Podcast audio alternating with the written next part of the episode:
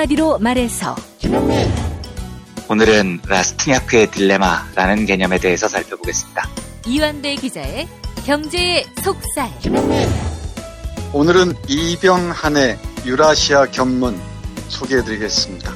정선태 교수의 오늘을 읽는 책 김남국 변호사 연결해서 고발당한 자유한국당 정치인들 어떤 처벌을 받게 될지 시뮬레이션 해봅니다. 김용민 브리핑 스페셜. 김용민. 브리핑. 잠시 후 시작합니다.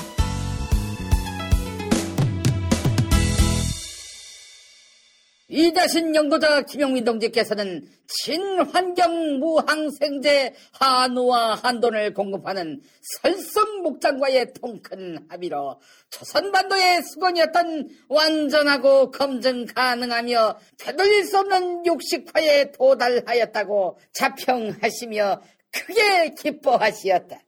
앞으로 인민들이 포털 사이트에 설성목장 직영몰을 검색하고 들어가 회원 가입을 하면서 복지몰 코드 입력란에 영어로 YONGMIN 즉 용민을 입력하기만 하면 평생 전 제품을 10% 할인 구매할 수 있는 제휴 회원 등급을 얻게 될 것이다. 회원 가입 후 지급되는 welcome 쿠폰을 사용하면 무항생제 한돈 고추장 불고기 500g이나 삼겹살 400g을 단돈 100원에 구입할 수 있을 것이다. 포털 사이트에 설성목장 직영몰, 설성목장 직영몰.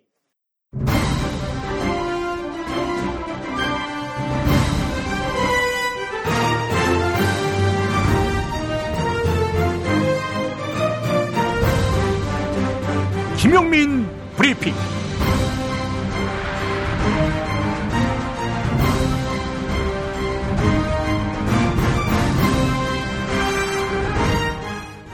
(2019년 4월 29일) 월요일입니다. 오늘은 박찬훈 한양대학교 법학전문대학원 교수의 페이스북 글을 인용하면서 시작합니다. 박상기 법무부 장관은 자유한국당 해산 절차를 진행하라. 이런 제목입니다. 며칠 동안 중인 환실이, 즉, 여러 사람이 둘러싸고 지켜봄이란 뜻인데요. 중인 환실이에 자유한국당의 국회 폭력 사태가 자행됐다. 그들은 의사당을 점령하고 기물을 파손함으로써 국회 업무를 마비시켰다. 전 국민이 증인이다. 이것이 국회법 위반의 범죄, 즉 국회회의 방해죄이고 형법상 공무집행 방해죄, 공용 서류 및 공용물 파괴 공용물 파괴죄에 해당하는 범죄 행위다. 더 나아가서 이런 행위는 자유민주주의를 부정하는 극단적 위헌 행위다. 이런 행위는 개개 행위자를 골라내 고발 조치하는 것으로 끝내서는 안 된다. 근본적인 조치를 취해야 한다. 자유한국당은 민주주의 정당으로서의 활동을 포기했다. 그에 상응하는 조치를 취하지 않으면 안 된다.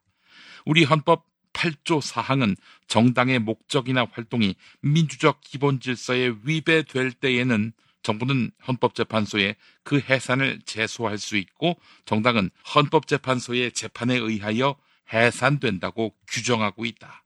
이 규정에 의해 통합진보당이 해산됐다. 그 정당이 무슨 활동을 했기에 민주적 기본 질서를 위배했다고 판단했는지 우리 국민 대부분은 모른다. 그들이 폭력적 활동을 했는가? 그들이 국회에서 난동을 부렸는가? 내가 아는 한 몇몇 사람의 시대에 뒤떨어진 말뿐이었다. 그럼에도 그 정당은 해산됐다. 그 엄청난 과업을 수행한 이가 당시 법무부 장관이자 현 자유한국당 대표인 황교안이다. 며칠 동안 이루어진 자유한국당의 국회 유린 행위를 통합진보당에 비교할 것인가? 통합진보당에 정당 해산 사유가 있었다면 자유한국당엔 그 10배, 아니 100배의 사유가 있다. 이제 정부는 칼을 뽑아라. 박상기 장관은 그동안 장관으로서 무엇을 했는가? 업무 평가가 좋지 못하다. 그렇지만 그대에겐 역사적 과업을 수행할 절호의 기회가 주어져 있다. 자유한국당 해산 절차를 진행하라. 황교안의 정당 해산 신청은 대한민국 민주주의의 조종을 울린 것이지만 그대의 정당 해산 신청은 대한민국 민주주의의 회복을 알리는 축포가 될 것이다. 네, 여기까지입니다. 박찬훈 한양대학교 법학전문대학원 교수의 페이스북 글이었습니다. 말말말 뉴스로 이어갑니다. 말말말 뉴스. 패스트 트랙 지정을 둘러싼 충돌 과정에서 민주당과 국회가 불법을 저질렀다는 한국당의 주장에 대해서 국회 사무처가 조목조목 반박하는 자료를 냈습니다. 모든 사태의 책임은 사무처를 점거하고 법안 접수조차 막은 한국당에 있다는 점을 강조했습니다. 그러나 한국당은 이런 도구들이 민주당과 연관돼 있다며 오늘도 비난에 나섰습니다. 빠루와 망치를 들고 왔습니다. 계획된 도발로 의회를 불법, 무법천지로 만든 그들은 누구인지 묻고 싶습니다. 이에 대해 국회 사무처는 한국당 측이 집기로 문을 막아 국회 경위들이 도구를 사용할 수밖에 없었다 이렇게 설명했습니다. 법안 접수조차 물리력으로 막은 초유의 사태에 맞서 정당한 경호권을 행사했다는 것입니다. 사무처는 또 공수처법 등을 전자 발의한 것도 규정상 전혀 문제가 없다고 강조했습니다. 국회 선진화법을 어겼다며 민주당이 고발한 한국당 의원은 모두 18명, 나경원 원내대표를 포함해 곽상도, 이은재 의원 등 이번 패스트트랙 저지 투쟁을 주도하는 의원들이 모두 포함됐고 여기에 보좌진과 당직자도 두 명이나 고발됐습니다.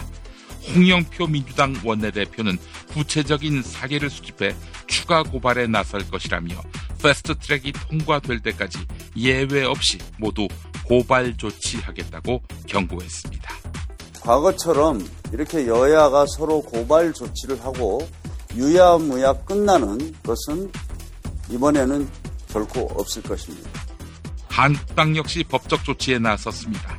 여야 대치 과정에서 소속 의원들과 보좌진들을 향해 폭력을 휘둘렀다며 민주당 홍영표 원내대표 등 민주당 의원 17명을 공동 상해 혐의로 검찰에 고발했습니다. 문희상 국회의장과 바른미래당 김관영 원내대표도 직권남용 혐의로 역시 고발장에 포함시켰습니다. 전형적인 물귀신 작전이네요. 나경원 원내대표입니다. 그 밤에 어, 민주당은 어, 빠루와 망치를 들고 저희에게 어, 정말 기습해서 폭력을 휘둘렀고요. 공직선거법 개정안 등의 패스트트랙 추진을 둘러싼 여야의 극한 대치가 중대 고비를 맞고 있습니다. 국회 사법개혁특별위원회 위원장인 더불어민주당 이상민 의원은 신속 처리 안건 지정과 관련해 다음 주 중반 5월까지 가서는 안 된다고 강조했습니다. 그러면서 자유한국당에 대해 날을 세웠습니다. 헌법을 지금 파괴한 장본인들이 헌법 파괴에 대한 불법에 대한 저항 운동을 벌이겠다라고 하는 것에 대해서 후안무치하다. 국회 정계특위위원장인 심상정 의원은 주말만이라도 난장판 모습을 보여드리지 말아야겠다. 이런 생각에서 정계특위를 소집하지 않았다고 말했습니다. 나경원 원내대표가 비례대표 증감이라는 표현을 썼는데 정확한 사실은 확대일 뿐 감소에 대해서는 합의한 바 없다며 나를 세웠습니다. 자유한국당은 이 패스트 트랙을 여야 사당이 선택하는데 입이 10개라도 할 말이 없다는 점을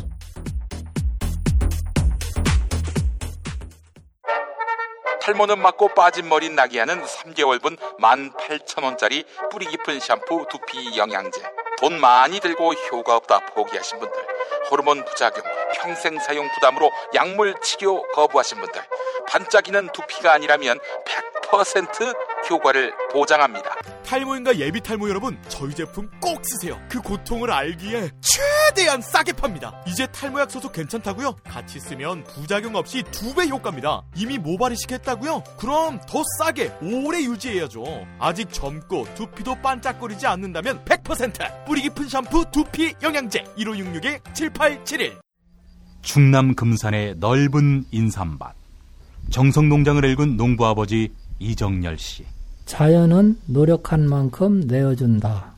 그 자연의 마음을 알기에 정성농장을 더불어 일구는 아들 이성규 씨도 아버지에게 배운 것처럼 정직하고 또 성실하게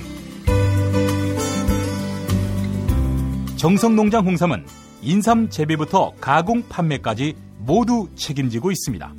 그래서 대한민국 1등 품질을 자부합니다. 검색창에 정성 농장 홍삼을 검색해 주세요. 정성 농장 홍삼.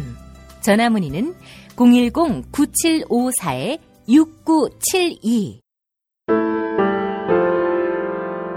사단법인 평화나무 김용민 이사장입니다.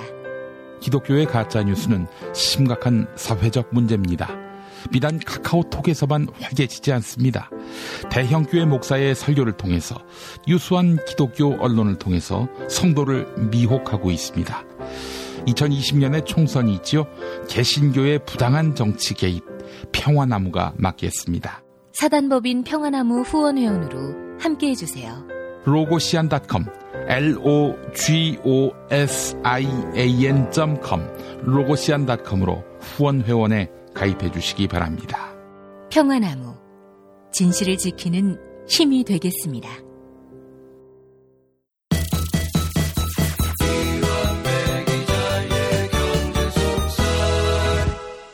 민중의 소리 이완배 기자 함께하겠습니다. 이완배 기자님.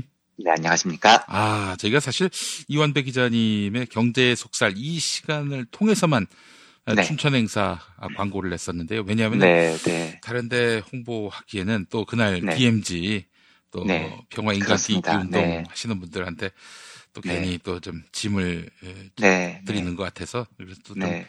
어, 도리가 아닌 것 같아서 어, 이 시간만 홍보했는데 아이고 네. 꽉 찼어요. 춘천에. 네, 가득 채워서 저희끼리 손잡고 네. 네, 예. 평화의 띠 있기도 함께 했죠. 굉장히 감사하고 감격적이고 그런 예. 장소였습니다. 그렇습니다. 다시 한번 네, 이 자리를 빌어서 와주신 많은 분들께 감사하다는 아이고, 말씀을 드리고 저도 싶습니다. 정말 너무너무 네. 허리 숙여 그냥 어, 큰 절로 감사의 네, 뜻을 네. 표합니다. 어, 네. 이번 일을 계기로 해서 어, 이완배 기자가 춘천시장 도전할 것이다. 뭐 이런 설이 있어서 이게 네. 진위가 궁금합니다. 제가 김 PD님을 너무나 존경하고 예. 그 감사하게 생각하지만 예. 이런 이야기는 대꾸를 하지 않는 걸로 하겠습니다.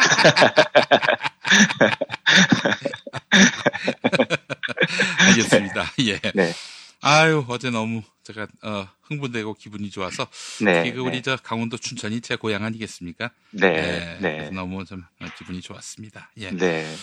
아, 또 어제 뭐, 어, 뭐, 춘천뿐입니까? 전주에서 오신 분도 있었고요. 네, 굉장히 많은 곳에서 와주셨습니다. 마산에서도 더 오셨어요, 마산. 감사하더라고요. 네, 네, 그렇습니다.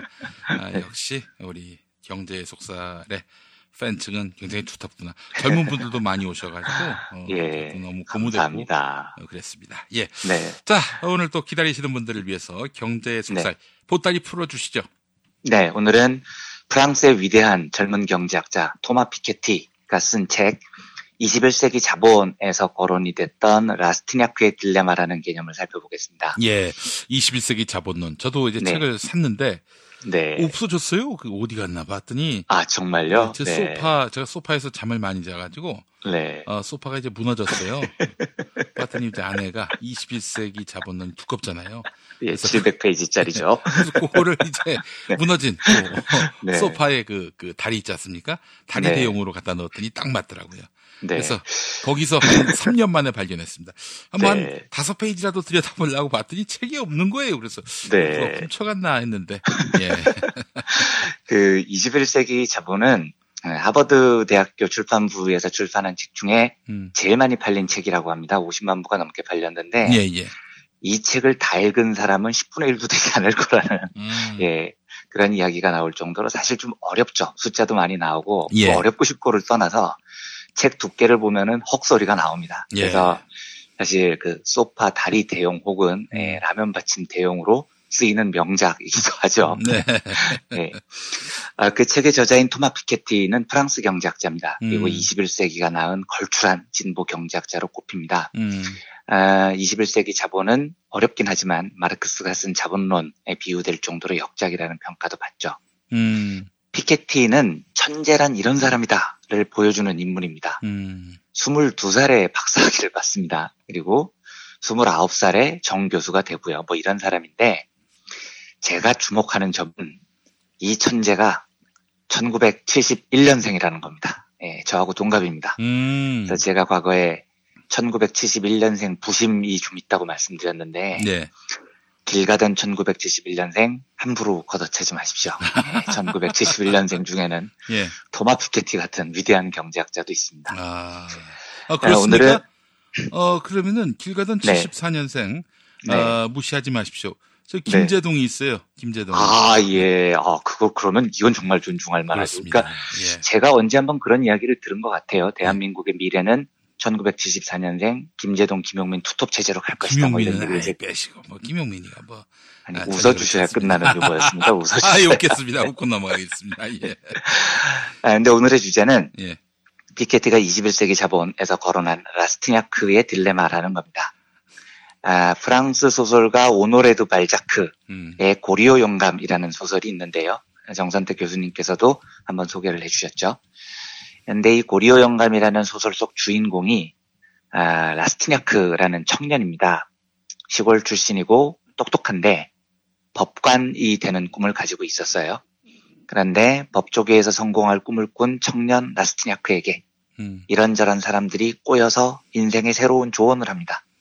너 지금 공부 열심히 해서 법관이나 검사 돼봐야 별로 잘 못 산다. 법관이 돈 벌어봐야 얼마나 버냐? 네가 인생을 역전시킬 방법이 있다. 음. 뭐냐면 부잣집 딸이랑 결혼해라 라는 겁니다. 예. 그래서 사교계로 진출을 해서 사교 기술을 익혀서 단번에 부잣집 교수를 사로잡는 그런 방법을 배워라. 그게 인생을 역전하는 방법이다. 이런 조언을 여기저기서 받습니다. 예. 이 대목에 대해서 피케티는 이거야말로 19세기 프랑스 경제가 직면한 가장 중요한 딜레마였다라고 표현을 합니다. 음. 쉽게 말하면 당시 젊은이들에게는 인생을 바꾸는 두 가지 길이 있었습니다. 하나는 열심히 노력을 하는 것이고 하나는 상속 부자들이랑 결혼을 하는 겁니다. 예. 내가 연락에 공부하고 연락에 노력을 해서 높은 지위에 오르는 방법 하나. 예, 돈 많은 집에서 태어나서 상속받거나 아니면은 돈 많은 집자지와 결혼하는 방법 하나. 요 두 가지라는 거죠. 음. 그러면 내가 돈 많은 집 자제로 태어나지 못했다면 내 청춘을 뭐에다 바쳐야 될까를 고민을 하게 되는 겁니다. 음, 예. 라스티냐크는 이때 어떤 선택을 해야 될까요? 노력을 해야 됩니까? 아니면 사람 후리는 기술을 습득해야 됩니까? 음. 이게 피케트가 묻는 질문입니다. 예. 근데 간단한 질문 같지만 이게 절대 간단하지 않습니다. 우리가 얼핏 드는 생각은 후리기 기술 연마해서 돈 많은 집 사람들과 결혼하는 게 훨씬 쉬운 인생이겠네 이런 생각이 들죠. 예, 예. 근데 이게 생각만큼 쉬운 일이 아닙니다. 왜냐하면 사람을 매우 불행하게 만들어요.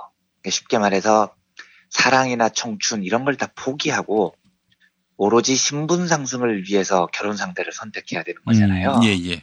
굉장히 암울한 거거든요. 음.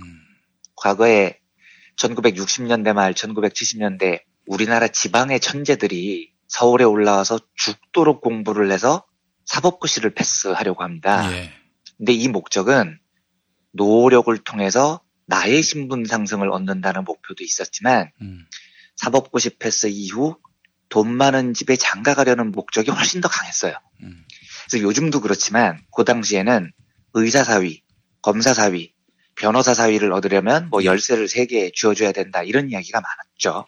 그러니까 당시 대한민국의 천재들이 사법고시에 집착했던 건 사실 결혼이라는 걸 통해서 신분 상승을 이루고자 했던 욕망이 있었던 겁니다. 아, 그러니까 예, 예. 공부가 후리기 기술의 일환이었던 거죠. 음. 그런데 그 사람들이 과연 행복했겠느냐? 음.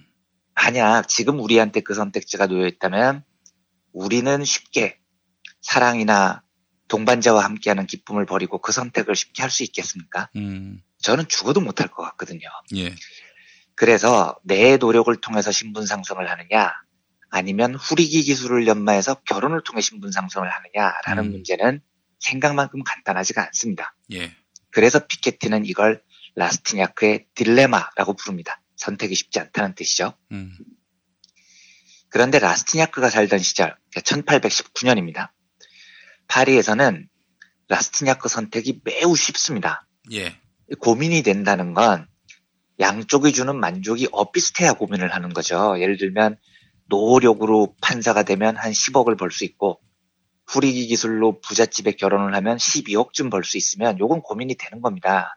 후리기가 2억을 더 벌게 해주긴 하지만 야, 그 2억 때문에 내 사랑과 청춘을 팔아야 돼? 아유, 이건 쉽지 않거든요.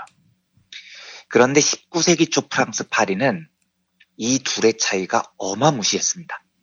당시 통계를 보면 상위 1% 노동소득자, 그러니까 노력을 해서 판사나 검사 같은 최상위 신분이 된 사람들이 버는 소득은 하위 50% 민중들 소득의 한 10배 정도가 됩니다.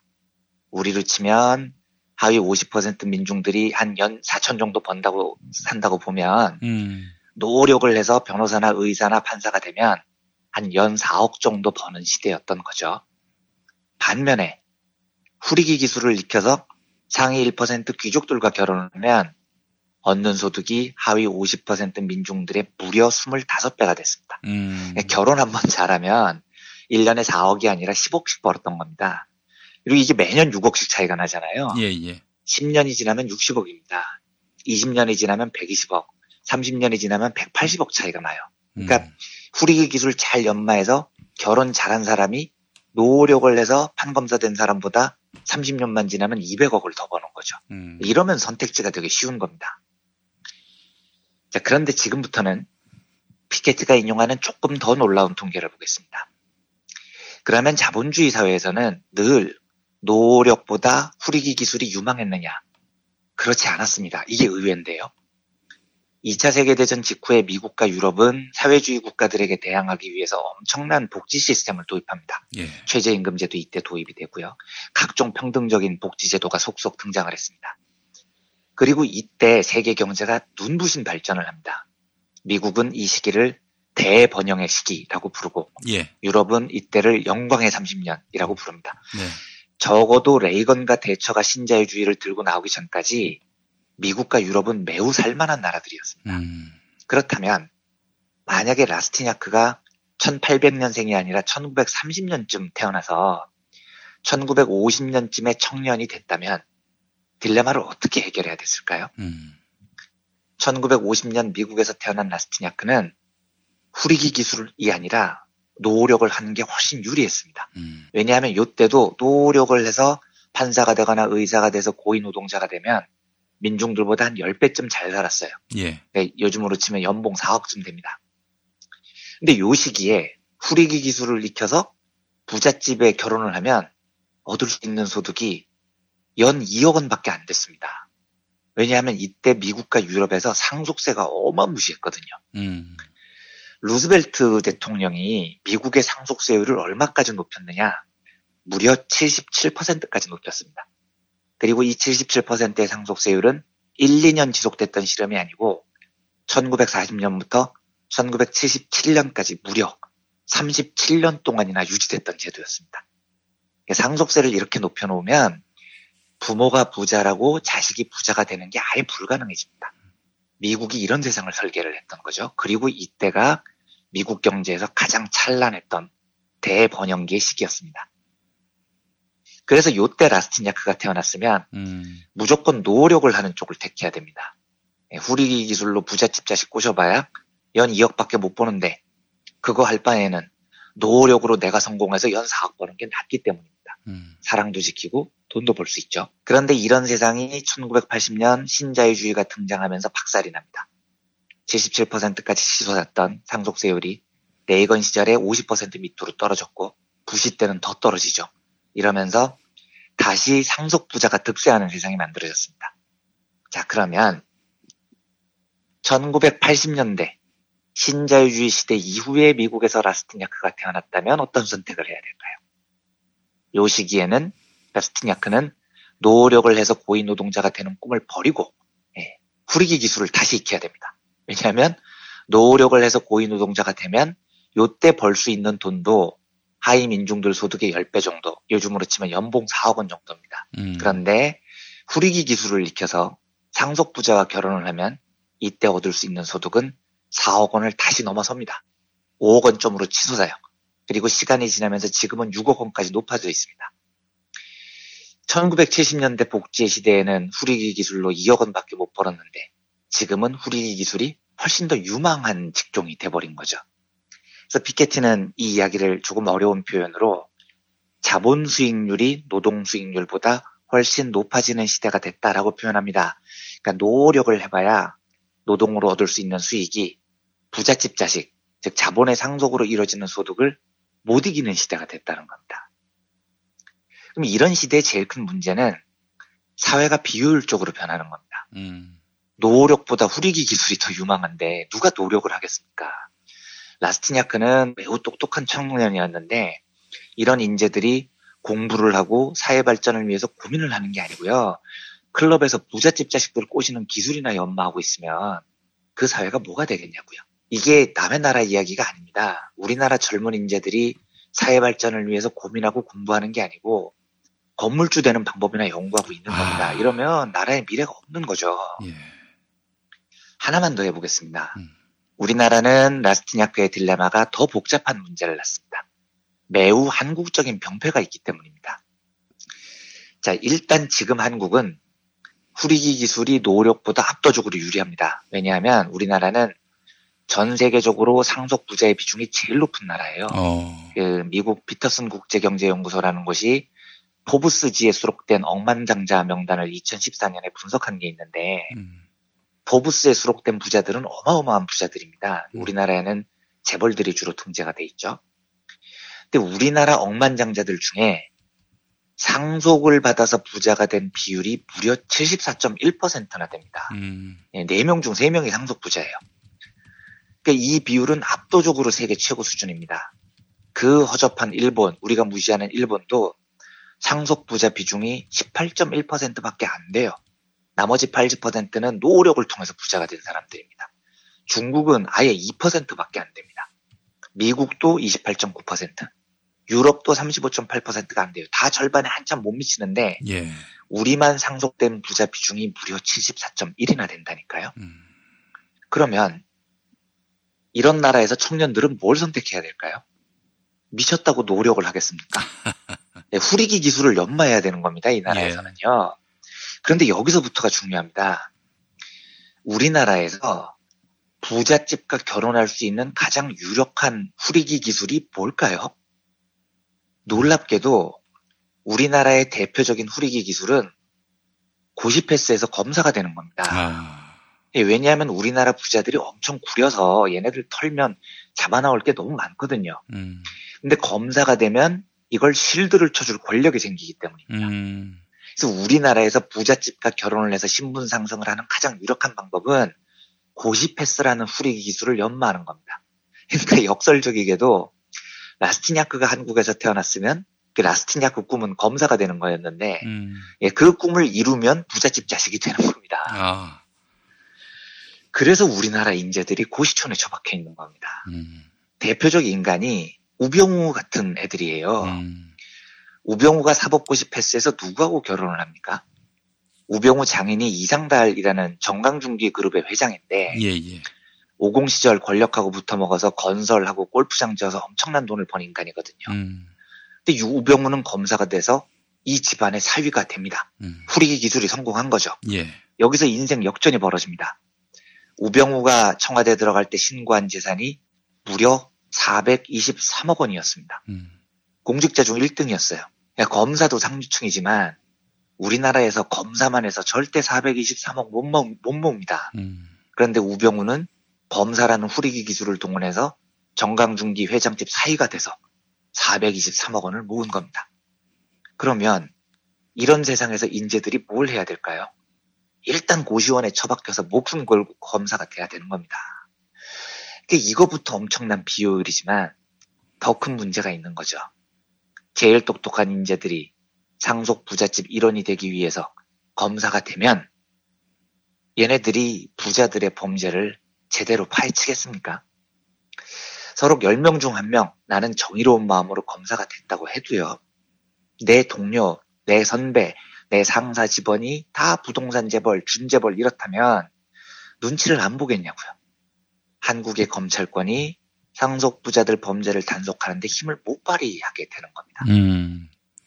그러니까 이런 세상은 비효율을 넘어서서 사회적 정의가 파괴되는 거죠. 이걸 막지 못하면 한국의 인재들, 한국의 라스티냐크들은 내 꿈은 우병우처럼 되는 거야 이렇게 되는 겁니다. 네. 그래서 미친 듯이 고시 공부를 하고 그렇게 얻은 권력을 다시 부자들을 위해서 쓰는 악마의 세상이 돼버리는 거죠. 막아야 되겠습니까? 안 막아야 되겠습니까?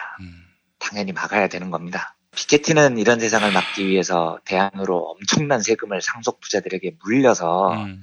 후리기 기술이 애초부터 매력적이지 않은 세상을 만들자라고 주장을 합니다. 음. 저는 이 의견에 매우 동의합니다만 오늘은 시간이 많이 지나서 이 문제까지는 자세히 다루지 않고 다음 시간에 상속세 문제를 한번 다뤄보겠습니다. 네. 다만 라스티냐크의 딜레마에서 우리가 배워야 될 사실은 우리 사회가 부디 라스티냐크 같은 젊은이들이 후리기 기술이 아니고 사회를 위한 노력을 선택하는 사회가 돼야 된다는 점입니다. 이를 위해서 과세 제도를 더 정비할 필요도 절실한 거죠. 뭐, 이 얘기는 다음에 하겠습니다만, 예, 오늘은 이 정도로 라스티냐크의 딜레마에 대한 이야기를 정리를 하겠습니다. 네, 알겠습니다. 하, 참. 세상은 자꾸 진화돼 가는데 네. 신분을 만들고 계급을 만들려고 하는 세력들. 그렇죠. 참 없는 사람들 아닙니까? 정말. 그러니까요. 이게 무슨 저 중세 시대도 아니고요. 예. 그걸 또 지키겠다고 권력을 동원하고 아우 끔찍합니다 진짜로요. 아주 빈곤한 사람들입니다. 아, 그렇죠. 예, 정말로 가난한 인간들입니다 예, 사실은요. 진정한 가난한 사상의 빈곤이다. 이렇게 말씀드릴 네. 수 있을 것 같습니다. 네. 예. 자, 오늘도 함께 해주신 이완배 기자님 말씀 잘 들었습니다. 네, 내일 뵙겠습니다. 처음 기억의 책을 하자고 말씀드렸더니 내가 무슨 자서전이냐면서 손을 내저으시더라고요. 자식들에게 좋다고 간신히 설득해서 책을 만들었는데 막상 나오니 그렇게 좋아질 수가 없어요. 여기저기 다닐 때마다 가지고 다니시고 좋더라고요. 아이들도 좋아하고 다들 좋아해요. 이렇게 남겨놓지 않으면 누가 기억하겠어요. 우리 애들이 아직 어린데 나중에 보여줘도 되고. 기억의 책, 민중의 소리가 함께 만듭니다. 1877-1419, 1877-1419.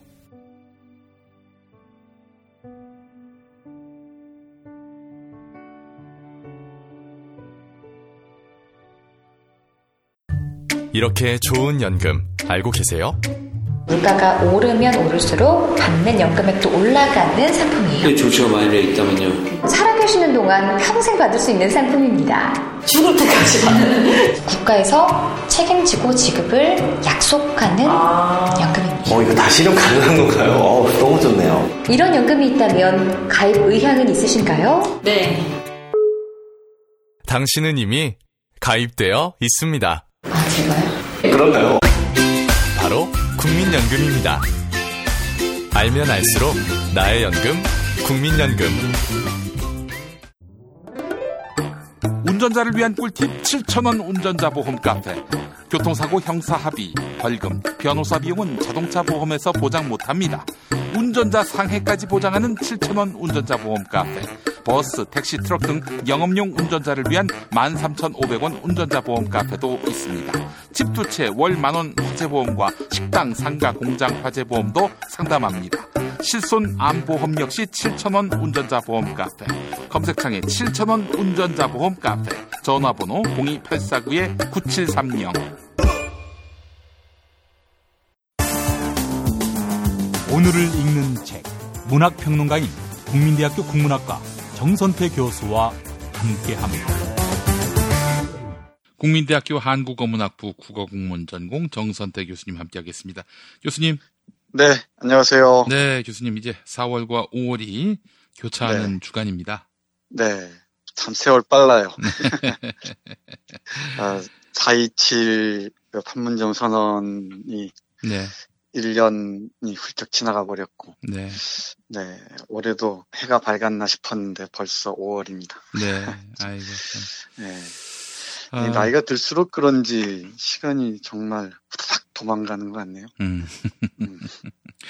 아, 그래도 5월입니다, 교수님. 5월이. 네. 또 5월을 또 우리가 아, 기쁘게 향유를 해야 할 텐데 네. 향유하기엔 또 5월에 또 슬픔도 만만치 않고 어, 네. 그렇습니다. 예. 네, 4월도 그렇지만 5월도 저항의 계절인데 예.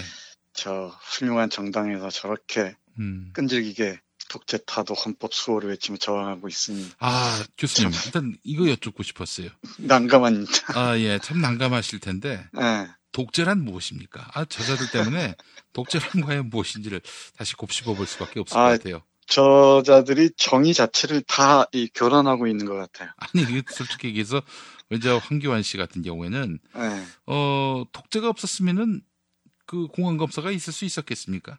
그러게 말입니다. 예. 저 악랄한 공안, 공안검사, 독재가 이 배양한 그 자들이 음. 어, 독재가 그리워서 그런지 독재를 해달라는 말인지 예. 말라는 말인지 참 정의를 하기가 어려워요. 예. 그리고 또 헌법 수호 외친 거 보십시오. 아 네. 참 아니 지들이 법을 파괴하면서 헌법 네. 수호를 얘기해요. 그러게 말이에요. 아, 참. 정말 그 어, 코미디를 하자고 작정했는지 아니면은 음. 정말 뭐 몰라서 저러는 것인지. 네. 네. 저자들이 지배하는 시대가 온다고 생각해 보십시오. 네. 어떤 일이 벌어질지 예. 참 생각만 해도 끔찍합니다. 참 담담합니다. 생각만 네, 해도 참. 그래요. 예. 아, 그래서, 어, 사실은 정말, 예, 이 음. 5월이 갖는 의미가 매우, 어, 그, 네, 네, 각별하죠. 특별할 것 같습니다. 예. 네, 맞습니다. 뭐 또 차근히 보겠습니다만은 음. 5월을 또 어떻게 우리가 맞이하고 또 음. 배웅해야 될지 네. 또 깊이 고민해 봐야 할 것 같습니다. 네. 네. 알겠습니다, 교수님. 오늘 어떤, 어, 책 소개해 주시겠습니까? 아, 오늘은 뭐 늘 그렇습니다만 제가 참 좋아하는 음. 책, 아끼는 책 골랐습니다. 네. 이병환 선생이 쓴 유라시아 견문입니다. 음, 이병환. 예, 예. 네, 오래전에 뭐 예. 잘 기억이 안 나실 줄 압니다만은 음. 오래전에 이병환 선생의 반전의 시대라는 책을 소개해 드린 적이 있습니다. 네네. 네, 새로운 중화 체제 안에서 어떻게 우리는 미래를 모색할 것인가 음, 라는 화두로 예, 쓴 책이었는데 네. 이 반전의 시대 예, 이후에 쓴 세 권짜리 두- 두만 책입니다.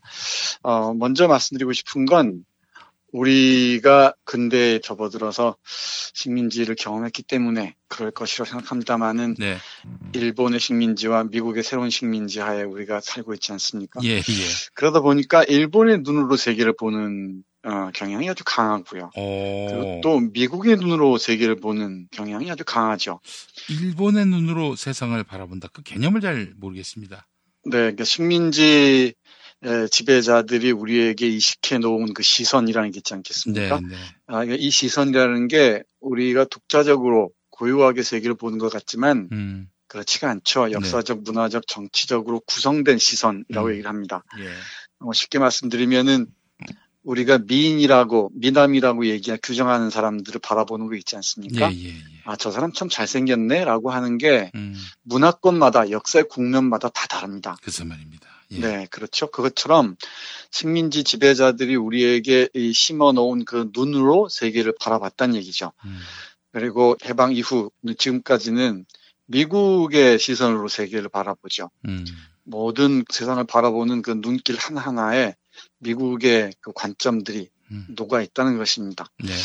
이건 대단히 그 문제가 아닐 수가 없는데 예, 를 들면은 언론에서 특파원을 파견하는 경우도 대부분이 뭐 일본이나 미국 중심의 세계들이죠. 그렇죠. 예. 그러니까 우리 독자적으로 어디에 가서 세계를 바라보는 그 관점을 확보하지 못하고 있는 거죠. 네. 예, 이 점은 우리가 여러 가지 경제 규모나 이런 거에 비춰봤을 때 음, 대단히 그 이 시선이 왜곡돼 있다고 하지 않을 수가 없습니다. 예. 독자적인 자기 시선이 없다는 건 대단히 문제라고 저는 생각을 해요. 그런 점에 비춰봤을 때. 이 이병환 선생이 쓴 아, 이 유라시아 견문은 특별하다고 얘기할 수 있을 듯 합니다. 네. 그러니까 우리의 눈으로 세계를 유라시아를 새롭게 보자는 것입니다. 예. 이병환 선생의 이력이 놀랍습니다. 대학에서 사회학을 전공하고요. 음, 대학원에서 역사학을 공부하고요. 아하. 그리고 이 곳곳에서 공부를 합니다. 예를 들면은 상하이에서 어, 자우퉁 대학교에서 공부를 하고 하노이에서 공부하고 인도에서 공부도 하고요.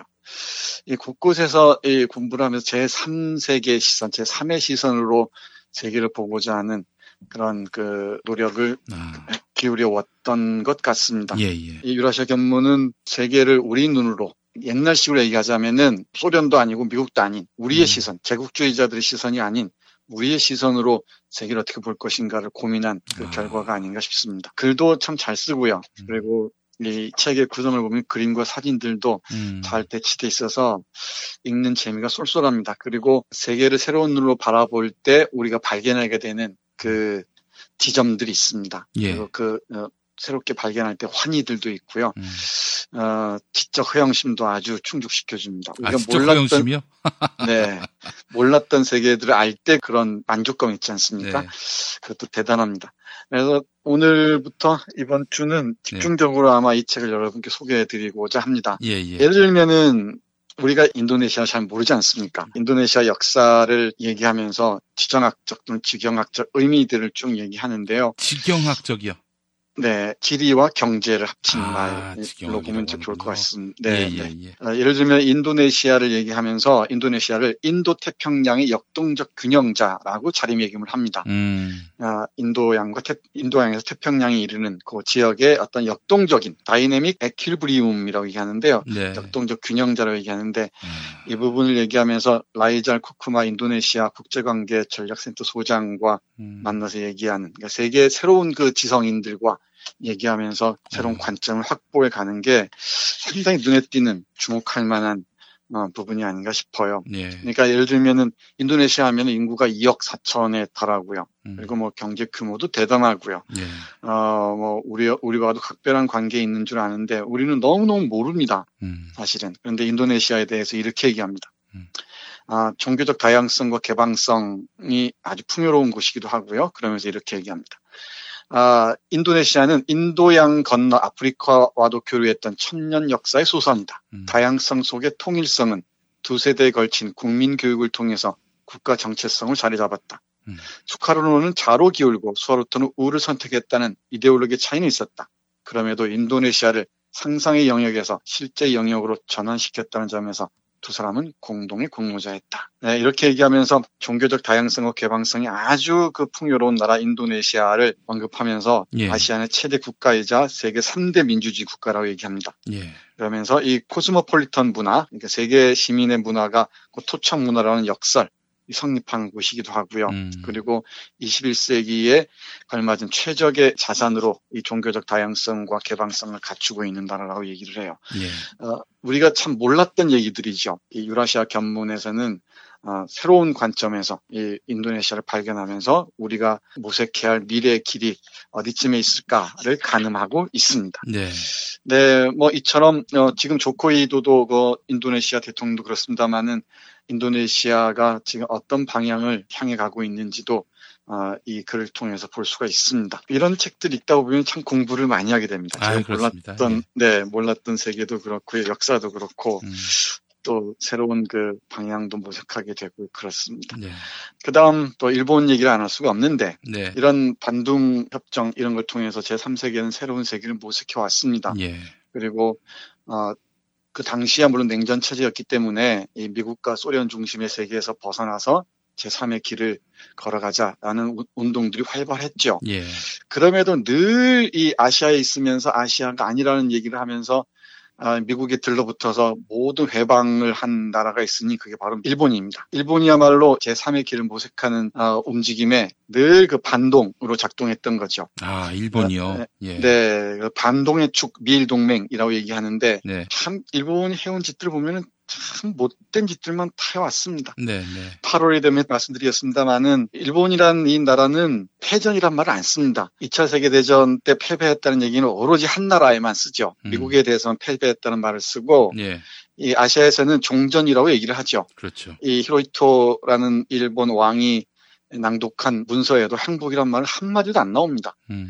자신의 그 큰 뜻으로 이 수고하는 백성들을 구하기 위해 전쟁을 끝낸다라고 얘기합니다. 그래서 종전이라고 얘기를 해요. 말도 안 되는 소리 하고 있어요. 네, 그러니까 미국에 대해서만 철저하게 빌붙어서 음. 이 천황을 구하기 위해서 졌다라고 얘기하고 네. 나머지 국가들에 대해서는 패전이란 말 쓰지 않습니다. 음. 그러다 보니까 저런 철저하게 미국에 빌붙는 행- 행보를 보여왔죠. 아주 그 비굴할 정도로. 예. 그래서, 그 얼마 이- 전에 그 네. 아베가 트럼프를 아련했을 음, 때 음. 보니까 말이죠. 네.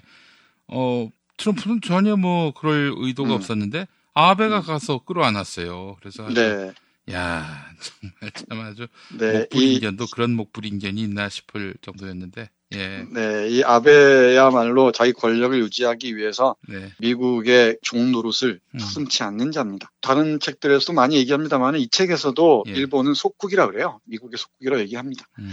참 미국의 우익들의 길이 정말 그 안쓰럽게 그지 없습니다. 근데 우리가 이 안쓰럽다 동정하는 순간에 예. 저들이 들이밀 칼이 예. 있다는 것, 또 그것도 경계해야 되겠죠. 이 책에서 이렇게 얘기합니다. 네. 우리도 다 아는 바라고 생각합니다만은 아베를 두고 이렇게 얘기를 해요. 아베는 꼭두가시다. 음. 기시노부스케로 거슬러 오르는 그의 혈통까지 거론되지만 내 보건대 아베는 철없는 도련님 그 이상도 이하도 아니다. 어. 외조부의 견주어도 한참이 모자란다. 음. 그의 책을 두 권 읽어보았지만 사상이랄 것이 없다. 철없는 철부지에 가깝다. 어. 그런 아베를 배후에서 부리고 있는 세력은 외무성과 재무성 등 관료 집단이다. 음. 동아시아 공동체를 표방했던 민주당 정권이 조기에 좌초하고 자민당 독주가 복원된 것에도 관료 집단의 목리가 크게 작용, 아, 작용했다. 그렇군요. 일본 그 재무성과 외무성 무섭거든요. 요 라인업들이 이 관료들이 대한민국도 기재부가 무섭습니다. 예. 마- 맞습니다. 마피아들이지 않습니까? 걔들이 이 권력 하나 뒤흔드는 걸 우습죠. 예. 아, 이 일본에도 특히 그런데 이런 일본의 재무성과 외무성 관료들이 아베라는 꼭두각시 하나 세워놓고 음. 미국을 하나의 지렛대로 해서 어, 좌지우지하고 있는 거죠. 예. 그런 아베야말로 바로 미국에 기생하는 노예다라고 얘기하는 겁니다. 예. 에, 이 철저하게 미국의 하수인으로 못 박아놓고서 음. 아시아를 경영해 온 게 아, 미국의 지배 전략이었다고 얘기할 수 있습니다. 예. 미국이 아시아에서 해온 짓들 어, 한번 조금만 떠올려 보십시오. 네. 1905년 가스라 테프트 미략부터 시작해서 예. 쭉 2차 대전, 베트남 전쟁, 이라크 전쟁, 한국 전쟁은 물론이고요. 예. 이런 그 전쟁을 통해서 예, 아시아를 지배해 왔다는 것. 참 미국의 짓들 보면은 뭐 용서가 되지 않습니다. 제가 이 책을 고른 이유도 사실은 예. 미국의 이란 전략입니다. 이란 전략. 호르무즈 해협에 항공모함이 떠 있는 사진을 이 책을 제가 떠올렸는데요. 네. 저런 양아치도 저런 양아치가 없습니다. 저런 깡패가 없습니다. 음. 지 마음에 들지 않으면은 무슨 짓을 하더라도 이 굴복시키죠. 그런 상황입니다. 여기 미국이 벌여온 짓들 잠깐 한거 볼까요? 미국은 여전히 세계를 쪼개고 나누는데 여념이 없다. 일본은 그 반동적 책략을 거둔 아시아의 주구이다. 음. 천만 다행인 것은 지금의 중국이 100년 전 대청 제국이 아니라는 점이다. 음. 병든 대국이 아니라 건국 60년을 지난 싱싱한 새 나라다. 음. 냉전형 사고는 진즉에 버렸다. 반동이 지정하게 반전의 지경학으로 반격을 가하고 있다. 어. 한쪽은 담을 쌓고 진을 치는 반면에 다른 쪽은 길을 닫고 망을 엮고 있는 것이다. 망을 엮고 있다는 게 중국인 거죠. 네, 1대1로 그리고 예. 지경학 네트워크를 구성하고 있다는 거죠. 예. 지금 역사의 올바른 편에 서 있는 쪽은 70년 전과 마찬가지로 일본이 아니라 중국이다. 음. 이렇게 이병헌 선생이 얘기합니다. 반전의 시대에서도 그랬습니다만은 여기에서도 미국식의 이 블록이 아니고요. 그리고 예, 블록이 아니고 중국식의 이 네트워크 지경학을 통해서 새로운 미래를 모색하는 그 관점을 확보해야 한다고 주장합니다. 어, 중국에 대해서 보는 눈은 다 다르겠습니다만은 제 생각에는 이 이병헌 선생의 의견에 동조하는 편입니다. 음. 이 중국이라는 하나의 거대한 새로운 제국이 있으니까 그 예. 제국이란 말은 뭐 예전에 식민지 시대 제국과 조금 다른 맥락에서 써야 할 줄 압니다만은 예. 이 미국도 고민이 깊어질 줄 아는데 이런 그 국제 정치의 환경들을 어떻게 이용하느냐가 우리의 활로와도 관련이 돼 있지 않을까 싶어요. 예, 예. 매번 미국에만 기대서 미국을 은인으로 삼아서 언제까지 우리가 이런 국제적인 역학관계를 헤쳐나갈 수가 있겠습니까? 예. 재밌죠? 예, 그렇습니다. 아, 정말 재밌습니다. 이 정도뿐만이 아니고요. 또 우리가 몰랐던 몽골. 이, 뭐, 정말 많습니다. 이, 몽골이란 나라를 우리가 참 잘 몰라요. 음. 어, 인구가 350만 좀 넘는다 그러죠. 그런데 이 징기스칸 정도만 알지 정말 잘 모릅니다. 근데 몽골도 지금 분단 상황이 있죠. 크게 보면은. 예. 우리가 몽골 민주공화국이라 하는 나라는 지금 외몽고라고 하는 곳이고요. 음. 이 내몽고로 하는 것은 어, 중국의 자치구로 돼 있죠. 예, 예. 네, 그래서 이 몽고도 분단 국가라고 얘기를 하는데 음. 우리 저자는 몽고도 여러 번 가면서 또 여러 번 공부를 한 모양입니다. 여기 몽고에 대해서 얘기하는 구절 하나만 잠깐 보면은 예, 예. 어, 이렇습니다. 유목민의 기질도 재차 발현되고 있다. 음. 그들에게는 애당초 고향이라는 관념이 미미하다. 고향. 게르 네 유목민이니까 예, 온갖 예. 곳을 떠돌지 않겠습니까? 예, 예. 네. 게르부터가 계절에 따른 이동식 주거 공간이다. 매년 10여 차례 거주지로 옮겨 다니며 사는 게 익숙한 사람들이다. 수도라는 발상조차도 희미했다. 현재의 울란바토르에 자리했던 이흐후레라는 지명 또한 대청제국 시절에는 20번도 넘게 장소를 이동했던 상징적 기호였을 따름이다. 몽골 세계제국의 수도였던 카라코름마저도 폐허처럼 남아있다. 성을 쌓는 자 망할 것이요 끊임없이 이동하는 자 세계를 정복할 것이다를 되뇌며 살았던 유목민다운 문화재였다. 네, 이런 겁니다. 이런 그 발상의 전환 없이 어떤 그 나라나 정치 공동체가 쌓아온 역사적인 경험을 모르고서는 이 몽골을 이해할 수가 없겠죠. 예. 이 몽골의 정치, 경제, 문화 다양한 측면들을 하나의 기호로 이 고향 관념의 미미 그리고 어, 성을 쌓는 자는 망하고 끊임없이 이동하는 자는 세계를 정복할 것이라는 이 에피그램을 떠올립니다. 이 몽골을 보는 눈도 전혀 다르게 음. 제시하는데요. 이것도 예. 대단히 흥미롭습니다. 아, 이렇게 이 책을 한 장 한 장 넘기다 보면은 세계 곳곳, 유러시아 곳곳을 드나들게 됩니다. 음. 그리고 마지막으로 하나만 더 여러분께 소개해드리고 싶은데 싱가포르입니다. 싱가포르. 싱가폴. 예. 싱가포르는 뭐 우리가 모르진 않아요. 그 네, 싱- 특히 이광요의 나라. 네, 네, 리관유라고. 예. 아, 이 싱가포르 하면 딱 떠오르는 게 뭡니까 일단? 일단 저기 이광요니까요. 그 네. 침 뱉으면 바로 어, 어, 처벌을 잡아간다. 당하는 그런. 네, 거의 독재 가까운 나라 이렇게 얘기를 하잖아요. 예, 예. 그런데 이 책을 펼치면은 싱가포르를 뭐라고 말하냐면요, 실학자들의 나라라고 얘기를 해요. 실학자들의 나라. 네, 우리 조선 후기 뭐 북학파 이렇게 할 때 실학자라고 얘기하지 않습니까? 예, 예, 예. 그리고 싱가포르는 독재 국가가 아니다라고 딱 못을 박네요. 음. 그러면서 키쇼와 마부바니라는 싱가포르 대학 교수와의 그 대화를 쭉 얘기하는데 음. 여러 가지 실험들을 하는 것 같습니다. 우리가 모르는 싱가포르가 있습니다. 싱가포르는 조그만 어촌이었는데 음. 여러 나라 사람들이 몰려와서 이민 도시 국가를 만들지 않았습니까? 예. 아, 그런 나라에서 여러 가지 모색을 했던 것 같아요. 음. 그 중에 하나가 워낙 좁은 땅에 자동차가 많고 그러다 보면은 음. 이 도시가 견뎌낼 수가 없다. 예. 그러니까 자동차가 없는 도시를 음. 만드는 건 어떠냐. 그러니까 자동차 없는 사회 만들기 프로젝트를 가동하기도 했다 그럽니다. 예. 그러면서 여러 가지 실험들을 한다고 하는데 저도 그랬습니다. 싱가포르는 독재 국가고 돈만 벌면 제일인 나라고 이런 식으로 이해해 왔는데요. 역시나 알고 떠들어야지 모르고 떠들면은 문제가 심각한 것 같습니다. 저도 예, 예. 반성하, 반성하고 있습니다. 예. 이병환 선생과 이 키쇼와 마부바니라는 학자와 대화 나누는 구절 중에서 자동차 없는 사회 만들기라는 문제를 둘러싸고 오. 얘기를 나누는데요. 예, 예, 예. 그 부분 잠깐 읽어볼까요? 네네. 앞으로는 자동차를 몰지 말자는 뜻이 아닙니다. 자동차를 소유하는 것이 아니라 공유하자는 것이죠. 공유. 아침, 네, 아침에 집을 나와서 숲길을 따라 걷다가 전기 자동차들이 있는 정류장으로 갑니다. 음. 스마트 카드로 전기차를 빌려서 학교나 회사까지 운전합니다. 그리고 직장의 정류장에서 재충전합니다. 그러면 다른 사람이 다른 곳으로 이동할 수 있습니다. 공용 자전거처럼 공용 자동차를 사용하는 것입니다. 허무맹랑한 꿈도 아닙니다. 기술의 발전이 놀랍습니다. 특히 싱가포르 같은 소도시의 도시국가에는 최적입니다. 전기차 산업을 주도하고 있는 테슬라의 테스트 시장으로서도 싱가포르가 안성맞춤입니다. 실은 테슬라가 싱가포르에 진출했었어요. 그런데 1년도 못돼 철수했습니다. 충전소와 환경세 등 인프라 및 정책 지원이 부족했기 때문입니다. 서둘러 재정비해서 테슬라와 합작할 필요가 있습니다. 현재 싱가포르에서는 매일 100만 대의 자동차가 운행 중입니다.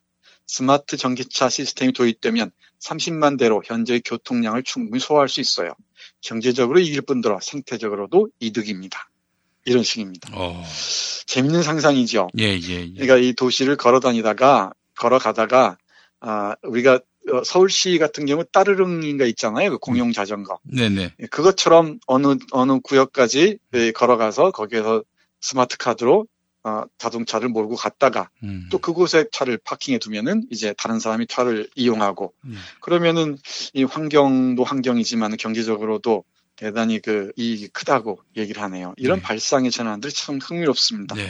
하면서 이런 그 미래 국가를 싱가포르에 상상하는데 제가 몰랐던 싱가포르가 보여주는 비전이 대단히 흥미진진합니다. 예. 청취자 여러분들 이책 어, 도서관에 가서 보시든 아니면 한 세트 구입하시나 보십시오. 정말 재밌습니다. 예. 우리가 몰랐던 세계들을 상상해서 펼쳐 보여주는데요. 제가 보기에는 어, 세계 여행의 네, 이런 이만큼 책이 있을까 싶어요. 되게 여행하면은 매일 전통적인 뭐 문화나 풍속이나 먹을거리만 얘기하고 이러는데 산이나 강이나 호수만 얘기하는데 이게 우리의 비전을 우리의 미래를 그려볼 수 있는 하나의 그 자원을 제공하는 세계의 역사, 세계 현재 모습을 이 책이 그리고 있다고 어, 할 수 있을 것 같습니다. 예, 알겠습니다, 교수님. 어, 내일도 그럼 이 책 소개해 주시는 겁니까? 네, 너무너무 재밌어서 한 번으로 끝내기 너무 아쉬워요. 예. 오늘도 소개해드린 것도 1권의 일부밖에 안 됩니다. 예, 예, 예. 네, 그래서 제가 저본 부분 중에 재밌는 부분들 여러분과 함께 나누고자 합니다. 예, 알겠습니다. 교수님 내일도 기대하도록 하겠습니다. 고맙습니다. 예. 자, 교수님 내일 또 뵙겠습니다. 네, 고맙습니다. 다이어트 해요 비타샵 효과 좋은 다이어트 비타샵입니다.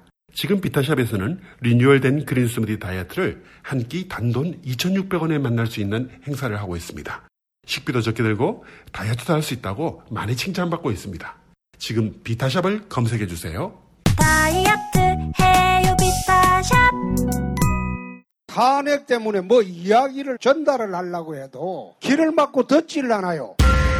해족 수준으로 쪼그라든 한국 보수. 회생의 길은 과연 있을까?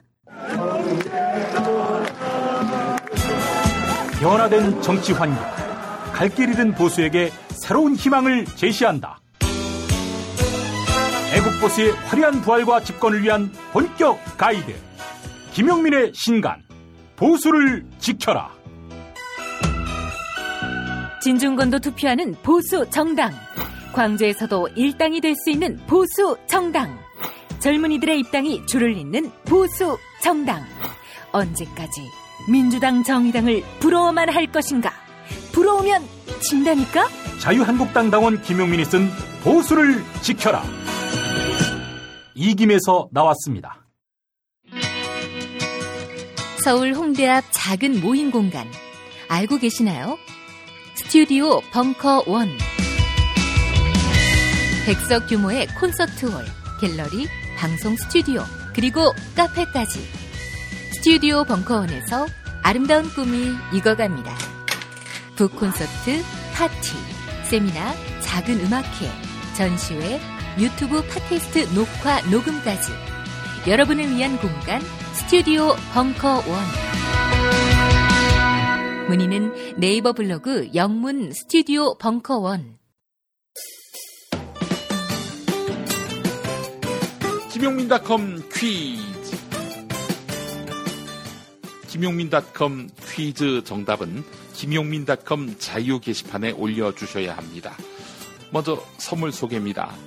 건강한 달콤함, 커브 카라멜 한 박스. 네, 100% 햇견과와 곡물만을 사용한 건강한 카라멜입니다. 바닐라, 땅콩, 피스타치오 등 총 7종으로 구성된 상품인데요. 커브 카라멜 기억해 주십시오. 맛있는 다이어트 비타샵 그린 스무디 한 박스. 네, 다이어트 성공을 위해서는 맛있는 대용식이 필요합니다. 비타샵 그린 스무디는 맛과 영양, 다이어트 효과를 모두 챙길 수 있는 상품입니다. 그린 스무디 기억해 주세요. 데우기만 하면 끝. 진저원 수제 편의식 3종 세트. 닭갈비, 간장 제육, 고추장 제육. 네. 완주 생강과 김포배를 갈아 넣고 100% 국내산 야채를 사용한 양념. 김포 농협에서 인증한 무항생제 돼지고기와 무항생제 닭고기를 사용해 안심하고 드실 수 있습니다. 진저원 수제 편의식 3종 세트. 기억해 주세요. 당첨자에게 이 선물 중 하나를 보내드립니다. 그리고 비정기적으로 드리는 선물입니다. 3,000평 대지에 건물 두 동을 오직 하루 한 팀에게만 서비스하는 머문 빌리지가 청취자 여러분께 이용권을 드립니다. 바베큐장과 카페, 세미나실, 대형 정원을 모두 갖춘 진짜 독채 펜션 머문 빌리지. 포털에서 머문 빌리지 검색해 주시기 바랍니다. 국회 사무처가 쇠 지렛대를 사용한 것에 대한 입장을 밝혔습니다. 나경원 자유한국당 원내대표는 쇠 지렛대를 들어보이면서 화제를 낳았지요. 이에 대해서 국회 사무처는 일각에서 국회 소속 경위들이 의안과 사무실 개문 과정에서 쇠 지렛대와 망치를 사용하는 등 과도한 조치를 취했다고 주장하지만 사무실 안쪽에서 자유한국당 보좌진들이 집기로 문을 막아 인력만으로는 문을 열 수 있는 방법이 없어 문틈을 벌리기 위한 유일한 수단으로 이 도구들을 사용할 수밖에 없었다고 밝혔습니다. 자, 쇠지렛대. 일본 말로 이것. 이것은 무엇일까요? 자, 보기가 있습니다. 1번 빠떼루, 2번 빠루, 3번 단마진. 정답 아시는 분은 김용민닷컴 자유 게시판에 정답 올려주시기 바랍니다.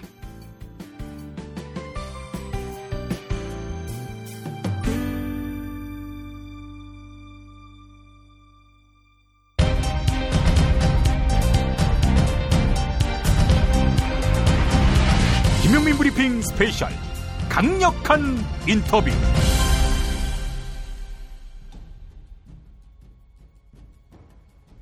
네. 저희가 지금 이 회의 자체를 하기가 이렇게 어렵습니다. 어, 국회는 법을 만드는 곳입니다. 그리고 국민 여러분에게 법을 설명하고 법을 지키도록 저희들이 호소를 합니다. 그런데 국회의원과 국회가 법을 안 지키면 어떻게 됩니까? 지금 현재 국회 전체가 경호권이 발동되어 있습니다. 국회법이 명백하게 위반당하고 있습니다. 위반하신 분들께서 잡, 나 잡아가라 이렇게 확신범처럼 소리를 지르고 계십니다. 이게 과연 옳은 것입니까? 더더구나 사보임 말씀하십니다. 사보임, 본인이 원치 않는 사보임. 문제가 된 게 누굽니까? 자유한국당 전신, 김홍신 의원부터 시작된 거 아닙니까? 헌법재판소에 권한쟁이 들어갔습니다. 헌법재판소 뭐라고 결정을 내렸습니까? 사보임 문제는 정당 내부의 임의적인 결정 사항이다. 헌법재판소가 개입할 사안이 아니다. 다 알고 계시지 않습니까?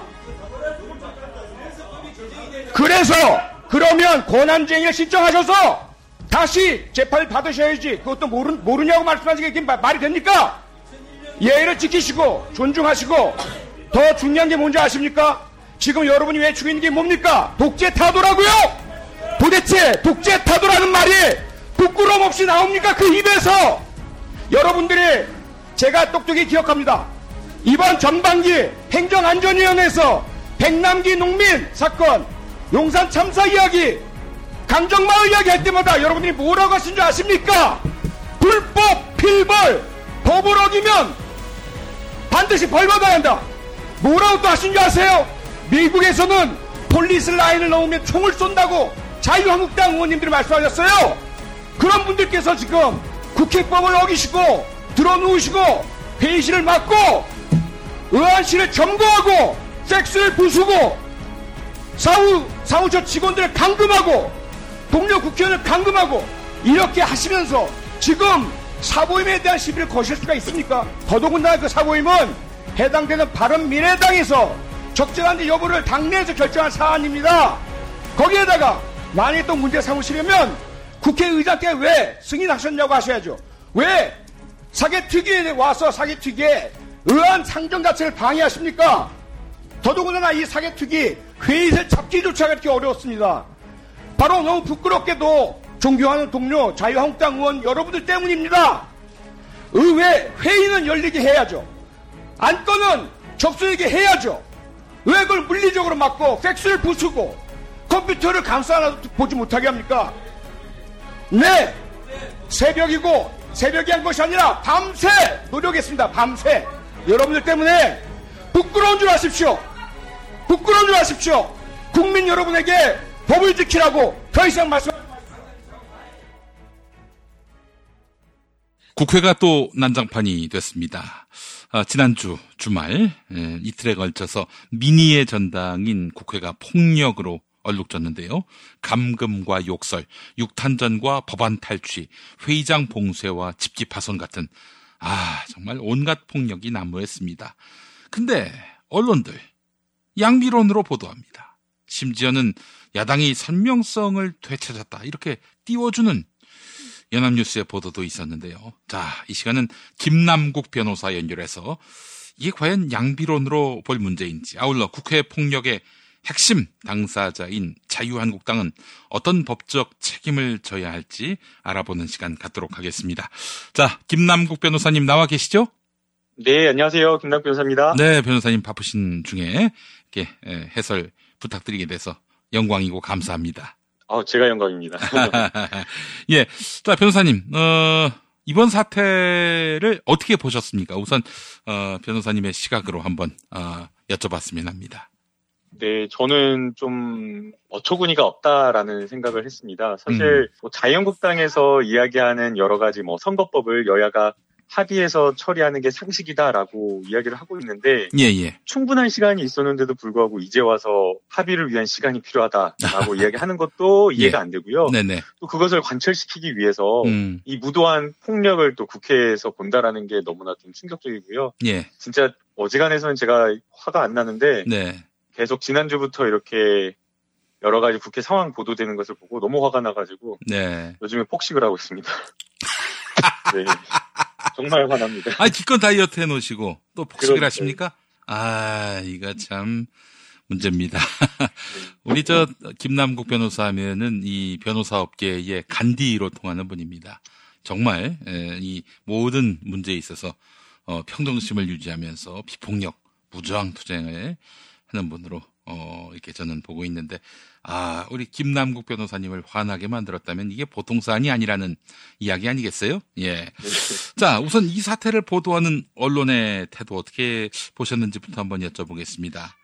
네, 이제 뭐 아무래도 방송을 좀 많이 나가다 보니까 음. 이 여러 기사들을 다 찾아볼 수밖에 없습니다. 뭐 조선일보부터 해서 중앙일보, 한겨레 경향 네. 대부분 신문들 이런 것들을 찾아볼 수밖에 없는데요. 좀 이게 안타까운 게이 지금 국회에서 폭력이 난무하고 있는 이런 상황을 네. 여야의 뭐 극한 대립이다. 음. 뭐 여야가 충돌하고 있다. 음. 동물 국회의 모습을 이렇게 뭔가 이렇게 사진을 잡으면서 양쪽을 다 싸잡아 비난하는 이런 양, 양비론적 시각이 좀 납득이 안 됩니다. 네, 네. 이게 상당히 좀 대단히 잘못됐다라고 생각이 드는데요. 네. 특히나 이게 더불어민주당에서 주장하는 내용도 있을 거고 자유한국당에서도 주장하는 내용이 있을 수는 있지만 음. 그러나 양쪽의 주장을 그냥 이쪽 주장은 이렇다 저쪽 주장은 이렇다라고 하면서 이렇게 보도하는 것은 언론이 비판적인 시각을 유지하지 못하고 있다는 것으로 보이고요. 음. 그런 어떤 서로의 주장을 대비해서 보여주는 것이 아니라 음. 그 주장이 옳은지 그른지 그것을 따져 물어가는 것이 저는 언론의 역할이라고 하는데 그런 것들이 다 빠져 있는 게 아니라는 게 생각이 듭니다. 자유한국당을 지적하는 논리에 대해서 좀 팩트 체크도 하고 그래, 그래야 되는데 음. 그런 팩트 체크조차 좀 잘 안 되고 있는 그런 상황인 것 같고요. 예, 어제 예. 제가 그 토요일 날그 KBS 심야 토론을 봤는데 음. 그 심야 토론의 정관용 그 앵커 진행자도 좀 엉뚱하게 진행을 하시더라고요. 음. 연동형 비례대표제는 이미 지금 이 부분에 대한 논의는 음. 사실상 끝나서 그 다음 단계를 위한 음. 이 선거법과 관련된 진전된 논의를 해야 되는데 이 지금 충돌의 원인이 거기에 있으니까 그 부분에 대한 이야기를 하지 않을 수 있다라고 하면서 거꾸로 논의를 되돌리는 그런 모습을 보여서 음. 너무나 좀 답답하더라고요. 네. 알겠습니다. 오늘 연합뉴스 보도를 봤는데 말이죠. 네. 어, 웰빙에서 투사로 패스트 트랙 국면에서 이미지를 바꾼 한국당. 아, 이런 제목의 기사가 났어요. 연합뉴스 뭐, 이슬기 네. 기자. 아, 이 소제목을 보면 야성 드러내면서 전투력, 단합력 높아져. 나경원 같이 죽고 같이 살자 앞장. 황교안 나경원 투톱 리더십 안정. 대여 투쟁 강화 속 개파 갈등 희석 효과. 서울연합뉴스 이슬기 기자, 이슬기 기자. 이. 친구는 음, 왜 언론인이 됐는지 모르겠네요. 예, 그러니까요. 예. 한나라당 입장에 자유한국당 입장에서 같이 연대해서 싸우면 되겠네요. 글쎄 말입니다. 이게 뭐 하는 짓인지 모르겠어요. 이슬기. 그러니까요. 네가 언론인이냐? 이런 얘기를 하고 싶어요. 뭐 하는 거야? 예. 자, 어, 자유한국당 의원들이 이틀 동안 온갖 행태의 회의방해 행위를 거듭했습니다. 특히 상임위원회에 참석하려는 의원을 의원회관 방해 가둔 일. 이거 어떻게 보셨어요? 네, 진짜 뭐 이채기 의원이었죠. 이채기 의원이 그 창문으로 빼꼼하게 얼굴을 내밀면서 네. 나가게 나가고 싶다. 예. 그것을 보고 좀 너무나 황당하다라는 그런 생각이 들었는데요. 명백한 감금죄라고 생각이 됩니다. 음. 의원들 뭐 11명이 몰려가가지고 처음에는 뭐 차 마시면서 뭐 맛을 보여주고 뭐 이랬다라고 하는데 음. 나가게 해달라고 무릎을 꿇고까지 이야기하면서 보내달라고 했는데 이그 안에서 장소적으로 감금을 한 것이고요. 네네. 이게 보통 이제 감금죄가 어떤 사람을 뭐 신체를 묶어갖거나 아니면 뭐 이렇게 해가지고 하는 것이 아니라 그냥 심리적으로 어떤 장소적으로 못 나가게만 하더라도 감금죄가 성립이 되는데 예. 지금 아예 의원실 그 내에서 음. 상당한 시간 동안 그리고 수차례 이야기를 했는데도 읍소를 했는데도 불구하고 보내주지 않았다라고 하는 것은 네. 이것은 명백한 감금죄라고 생각이 들고요. 아, 되게 일반적인 그냥 상황에서 벌어지는 감금죄는 잠깐 그러니까 다툼이 벌어져 가지고 감금의 고의가 미필적으로 인정이 돼 가지고 처벌되는 경우가 대부분인데 네. 이 경우는 아예 그냥 작정하고 감금을 했기 때문에 벌금형으로 그쳐서는 안 된다라고 생각이 들고요. 예, 예. 그 다음에 이제 뭐 조금 뒤에 저희가 논의를 해야 되겠지만 사실은 국회 선진화법에서 정하고 있는 의회 방해죄와 관련된 회의 방해죄와 관련된 부분도 좀 적극적으로 음. 적용 검토해야 되지 않나라는 생각도 듭니다. 예. 알겠습니다. 어, 이거 저 법정에 갈 수 있을까요? 어, 당연히 가야죠. 갈 만한 사안이다. 이렇게 네, 보시는 충분히 거네요. 갈 만한 사안이고요. 네. 뭐갈 만한 그 2012년도에 저희가 국정원 여직원 감금 사건 네, 네. 감금이 아닌데도 불구하고 나오라고 했는데도 불구하고 검찰이 수사해가지고 저희를 기소해서 결국에는 무죄를 받았잖아요. 음. 근데 이거는 그 사안이 완전히 다른 상황인데도 네. 기소가 안 된다면 이건 말이 안 되는 거예요. 아, 알겠습니다. 뒤에 가서 어, 과연 음, 검찰이 어, 정치적 고려를 해서 무마할지 안 할지 이 부분도 한번 좀 여쭤보겠습문자, 그럼 다음 사안이 또 있습니다. 의안과에 몰려가서 법안 접수를 막았습니다. 어, 이게 의안과 문을 가로막고 접수를 못하게 네. 막은 거 이것도 국회 선진화법에 저촉이 됩니까? 이제 조금 고민이 필요한데요. 예. 우선 국회 선진화법 적용 여부를 검토하기 이전에 음, 국회 선진화법이 적용되지 않는다라고 하더라도 네. 이것은 특수 공무집행 방해죄가 성립이 됩니다. 아, 그러네요. 네, 다, 예, 다중에 여러 명이 몰려가가지고 막 완전히 점거하고 위험한 물건, 뭐 빠루나 이런 것까지 들고 가서 공무원의 정당한 집행을 방해한 것이기 때문에 음. 예. 이것은 명백히 특수 공무집행 방해에 해당이 되고요. 이게 저 자유한국당 국회의원이 아니라 자유한국당 그 보좌진이 아니라 민주노총 조합원들이 이랬다면 어땠을까요? 난리가 났죠. 그 진짜 뭐 조선일보, TV조선 아주 뭐 무슨 이야기 하는지 묻지도 따지지도 않고 불법이라고 하면서 난리 치는 게 불과 지난달이었잖아요. 예, 그래서 이거는 무조건 특수공무집행 방해고요. 예. 거기에 더해서 음, 팩스로 수신되고 있는 그 뭐 A4 용지나 이런 것들을 막 다 찢어버리고 막 이랬다라고 뺏어버리고 네. 이용이 그랬다라고 하는데 이것은 형법 141조에서 정하고 있는 공용서류 공용물을 또 파기한 걸로 또 처벌이 돼야 된다고 생각합니다. 아, 그래요. 알겠습니다. 네, 이제 예. 문제가 되는 게 결국에는 국회 선진화법인데요. 네. 이게 이제 국회 선진화법이 국회 회의를 방해할 목적으로 이렇게 되어 있고, 그 다음에 이제 이게 그 목적, 목적, 고의와 관련된 목적성이 있어야 되고요. 그 다음에 거기에 하나 더해서 음, 이게 장소적으로 특정을 하고 있습니다. 그러니까 회의장이나 아니면 음. 그 부근에서라고 이야기를 하고 있거든요. 네. 회의장이나 회의장 그 부분에서 폭행이나 감금, 협박 뭐 이런 걸로 회의를 방해한 경우에 성립한다라고 이야기를 하고 있는데 지금 음, 의안실로 해가지고 접수가 되는 것 자체를 막은 그 상황을 보면 음, 이게 회의가 개의하기 전에 회의가 공고되기 전인 상황이었기 때문에 음, 이게 국회에 과연 선진화법이 적용될 수 있느냐라는 부분이 지금 문제가 되고 있고요. 네네. 어, 이 회의 방해 목적이라고 하는 것을 회의를 전제로 한다라는 것을 조금 넓게 해석을 한다라고 하면 네네. 사실은 의안이 접수되어야지 회의가 열리는 거고 음, 그런데 그 당연히 또 의안이 접수가 되면 음, 회의가 당연히 열리는 거잖아요 상임위부터. 음, 그렇기 때문에 아예 그 의안이 접수되는 그 첫 단계부터 접수가 못 되게 막았고 그것이 회의를 열리지 못하게 할 목적이었다라고 한다면 음, 좀이이 해석을 이 국회 선진화법 166조와 165조의 해석을 좀 넓게 하더라도 음. 어, 적용에는 저는 문제가 없지 않나라는 생각이 듭니다. 아, 그렇군요. 네. 아무리 넓게 해석하더라도 이것은 자유한국당에게 유리할 리가 없다. 예, 넓게 해석을 해야 된다라는 쪽입니다. 예, 예, 알겠습니다. 네. 팩스로 접수되는 법안을 탈취해 파손하고 아예 팩스 기기를 부수는 이은재 의원 소행이 너무나 명징해 보이는데요. 이거 이은재 의원 그 형 얼마까지 받을 수 있다고 보세요? 이게 그 그냥 일반적으로 그냥 회의를 못하게 하는 거하고 또 다른 항이 있습니다. 예, 그래서 회의를 방해할 목적으로 해가지고 막 감금하거나 폭행하거나 여기서 더 나아가서 음, 그 과정 속에서 죄물을 손괴하거나 아니면 누군가에게 폭행으로 상해를 발생하게 했다라고 한다면 이것은 7년 이하의 징역 또는 2천만 원 이하의 벌금까지 될 수가 있는 것이고요. 아이고야. 이게 이은재 의원 같은 경우에는 워낙 체증된 동영상이 많습니다. 네네. 본인은 처음에는 막 누군지 모른다는 것처럼 손, 손만 처음에 나온 영상이 공개가 됐었는데 네. 나중에 공개된 영상이나 이런 걸 보면 사무처 직원이 접수한 서류를 강탈해서 손상하는 장면 이런 것들이 나왔다라고 보이기 때문에 음. 이 부분은 명백하게 예, 처벌이 돼야 된다고 생각이 됩니다. 음. 예. 알겠습니다. 아, 그래요. 참, 이현재 의원 큰일 났네요. 어? 어, 남들 보고 뭐 사퇴하세요. 뭐 이랬는데 본인이 지금 그러니까요. 사퇴당할 위기에 놓였어요. 예. 네. 자, 여담을 하나 여쭙겠습니다. 만약에, 네. 어, 이분들이 이제 기소가 돼가지고 재판정에 섰단 말이죠. 1년 네. 안에 결론이 안 나가지고 이 사람들이 다음 총선에 나가서 당선이 된다면, 어, 그러면 뭐, 그, 이번에 한 행위에 대해서는 면책받을 수가 있는 겁니까? 아니요, 면책받을 수 없습니다. 음, 그 국회의원의 면책 특권이라고 하는 것은 네. 회기 중에 본인이 그 회의에서 예, 무엇인가를 이야기하는 그런 부분에 대한 면책인 것이지 예.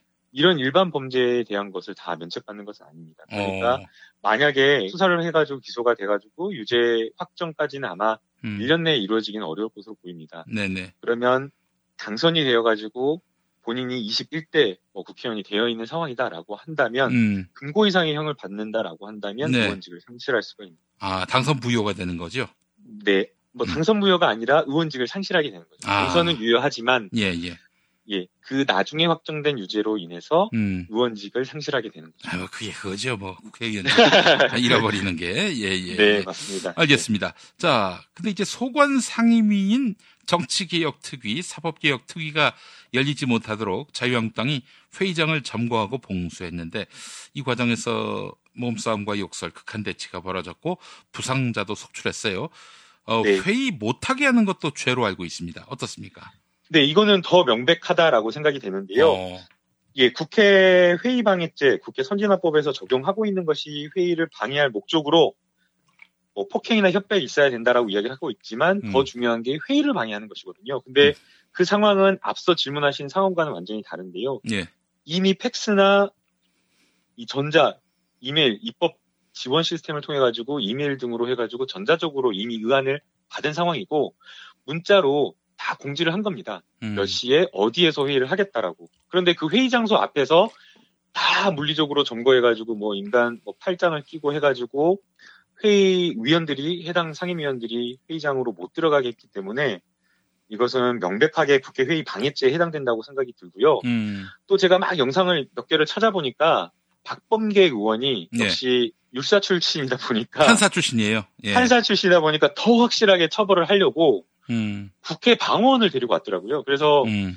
그 한나라당 국회의원들이 뭐 뭐 불법 무효 막 이렇게 소리치는 그 와중에 음. 한나라당 의원님들 들어봐 주세요. 아, 조용히 이러면서 음. 국회 방어과 직원을 데리고 왔습니다. 할 말 있답니다라고 하면서 음. 국회 방어과 직원이 하는 말을 음. 그대로 아주 크게 이제 박범계 의원이 다시 이제 크게 해가지고 음. 의원들한테 전달을 했는데 그 내용이 뭐냐면 예.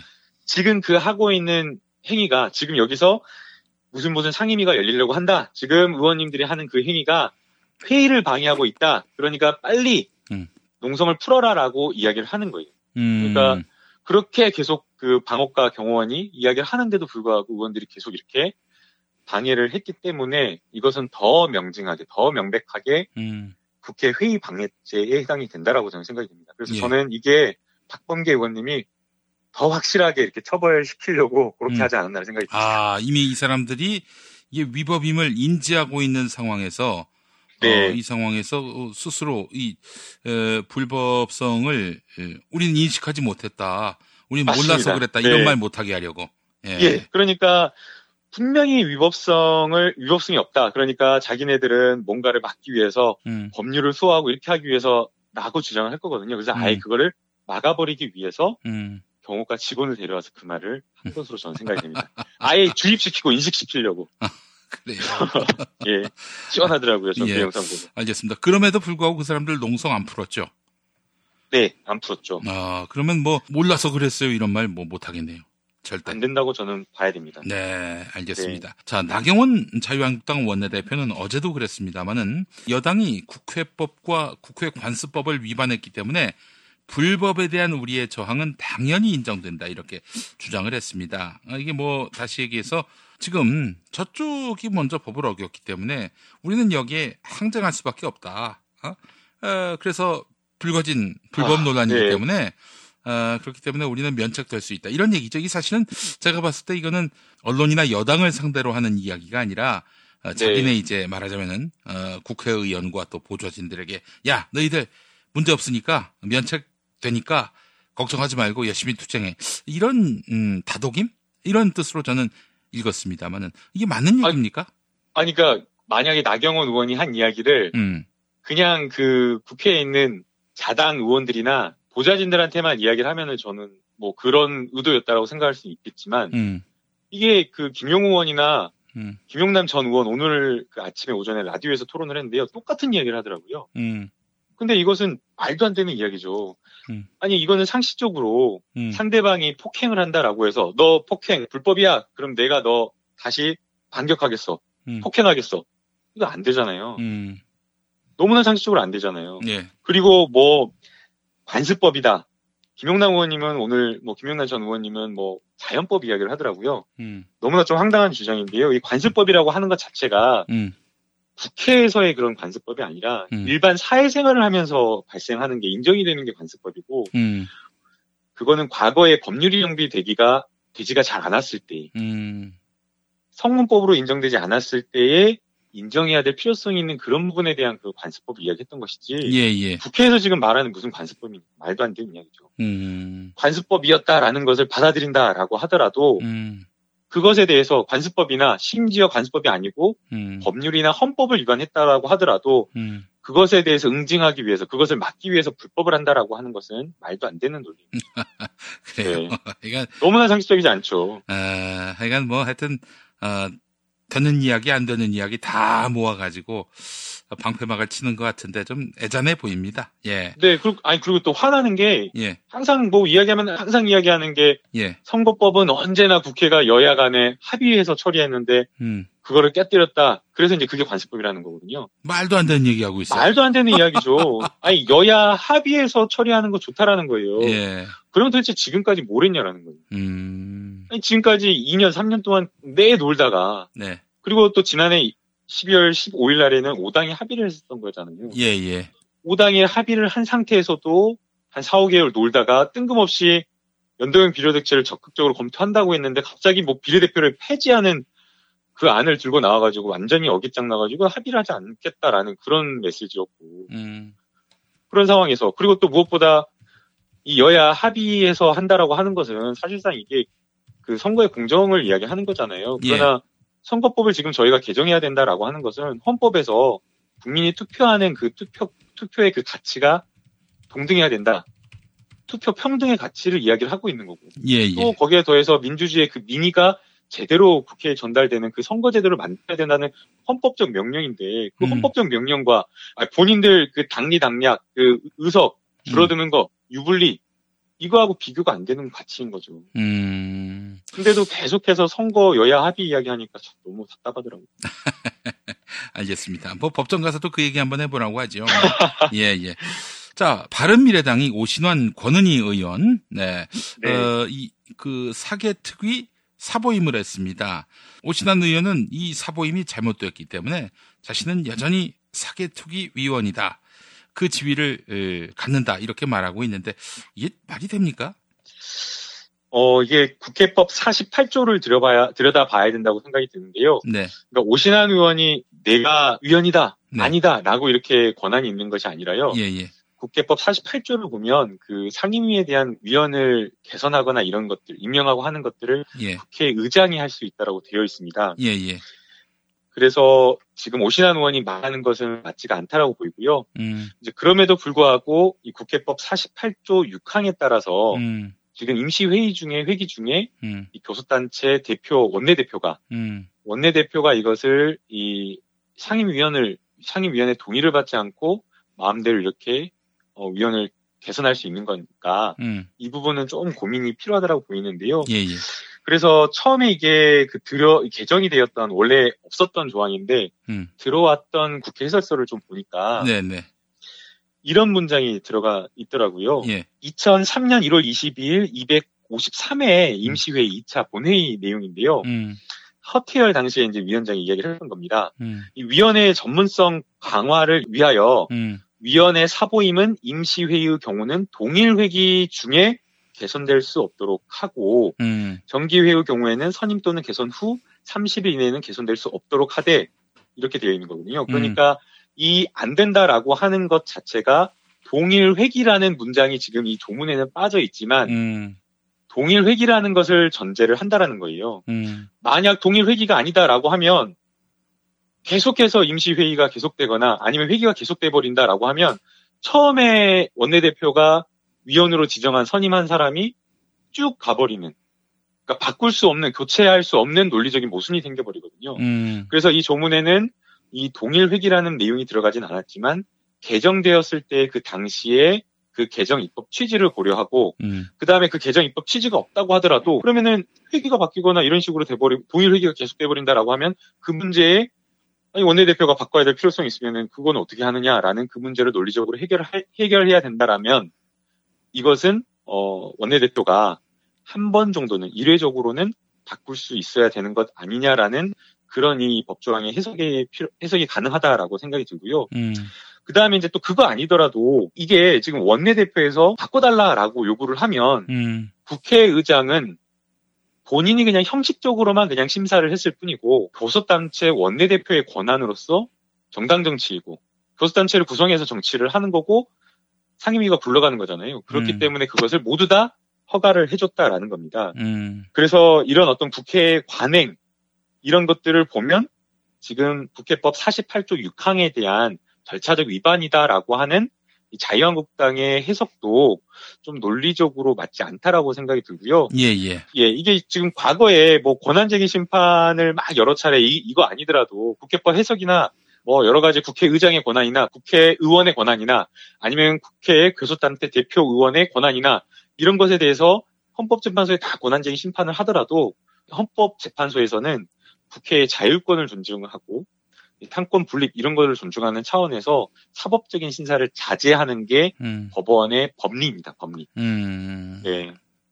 알겠습니다. 아, 뭐 한마디로 얘기해서 어, 오신환 의원의 주장은 사리에 맞지 않는다는 얘기고 본인이 이제 뭐 진짜 어, 이 권리를 침해받았다고 한다면은 권한쟁의 심판을 통해서 어, 돌파구를 찾아야지 지금 당장 바른미래당의 이제 우선된 조치에 대해서 이걸 본인이 자의적으로 불법이다라고 얘기해봐야 뭐 설득력이 없다 아, 이런 네, 얘기죠. 소용이 없다. 예. 그리고 저는 이게 오신환 의원이 예. 순수하지 않은 것 같다라는 생각도 듭니다. 음. 본인이 그 소신이다라고 하면서 네. 공수처 안 된다 뭐 이렇게 이야기를 하고 있거든요. 예, 예. 그런데 제가 그 오신환 의원이 인터뷰했던 거를 좀 쭉 찾아봤어요. 예. 반대하는 이유가 음. 기소권과 수사권을 분리해야 된다라는 것이더라고요. 음. 그러나 이것은 일정 부분 자유한국당의 의견을 받아들여가지고 사실은 더불어민주당이 원래는 더불어민주당 많은 당원들이 기소권까지 있어야 된다, 온전히 있어야 된다, 절대 양보할 수 없다 이런 분들 많았잖아요. 음. 그럼에도 불구하고 제한된 기소권으로 했고 음. 그 다음에 뭐 독립성으로 해서 뭐 5분의 3 이렇게 주장을 했는데 이것도 더이 처장 추천과 관련돼서 5분의 3을 주장했는데 이것도 더불어민주당이 더 강화해야 된다고 해가지고 5분의 4로까지 처장 추천에 5분의 4 동의가 필요한 걸로 바꿨기 때문에 오신환 의원이 한 달 전, 두 달 전 지난해에 주장했던 공수처 반대에 대한 그 소신이 다 충족되었다라는 거거든요. 예, 예. 근데 다시 갑자기 소신을 이야기하는 것 납득하기 어렵고요. 음. 그렇게 소신이 있었다라고 한다면 지금 2년 동안 사개추에 계속 문재인 정부 들어선 이후로 공수처와 관련된 논의 있었는데 그동안 뭐 했냐라는. 음. 그리고 또 무엇보다 이거 무기명 비밀 투표거든요. 본인이 누가 반대하는지 안 나오거든요. 아니 그러면은 반대한다라고 했으면 그냥 몰래 그냥 비밀리에 반대한다 했으면 됐을 텐데 음. 굳이 다 공개를 해가지고 본인 이름 석자를 이렇게 알리기 위한 것도 것이 아닌가 음. 그런 생각도 듭니다. 예, 알겠습니다. 자, 그나저나 이미자 의원, 음, 자유한국당 이미자 의원, 문희상 네. 국회의장이 자신을 성추행했다고 말하는데요. 뭐 볼을 만진 건 뭐 영상이 있으니까 사실로 보이는데 이거 성추행입니까? 이게 그 우선 그 사진만 놓고 보면 좀 네. 굉장히 좀 부적절한 것 같고 예, 예, 예. 성추행이 아닌가라고 이렇게 생각하시는 분들이 있을 수 있는데요. 네. 이게 영상을 전체를 저는 봐야 된다고 생각이 듭니다. 뭐 자유한국당 의원들이 의장실 다 점거해가지고 음. 소파에 앉아 있다가 음. 이제 그만 이야기 하겠다라고 하면서 음. 국회의장이 나가려고 하는데 먼저 남자 의원들이 정양석 뭐 부 원내대표나 이런 사람들이 나서다가 음. 거기를 이제 해집고 나가려고 하는데 이미자 의원이 나와서 막더라고요. 예, 그래서 예.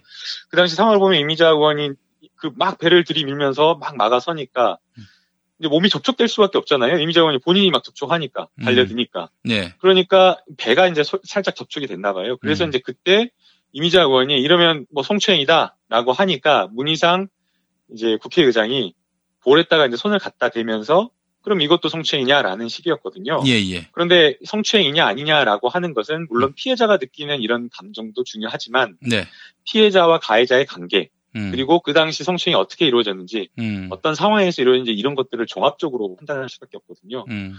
그런데 그때 상황이나 이런 것들을 보면 오히려 이미자 의원이 본인의 막 몸으로 이렇게 막 접촉하고 들이미는 그런 상황이었고 음. 주변에 뭐 다른 누군지는 확인이 되지 않지만 음. 여성원들이 막아 막아 여성원들이 막아야 돼 이런 이야기까지 나오는 그런 상황이었고 음. 그런 상황에서 접촉한 그 시간이나 이런 것들을 또 보면요 아주 잠깐입니다 한 1초에서 2초 정도거든요 음. 그리고 또 중요한 저는 중요한 포인트가 이미자 의원의 표정이라고 생각이 되는데요 어. 성적인 뭐 불쾌감을 느꼈다라고 한다면 거기서 상당히 뭔가 이렇게 음. 바로 항의하거나 불쾌감을 표시하거나 그래야 되는데 그게 음. 아니라 음.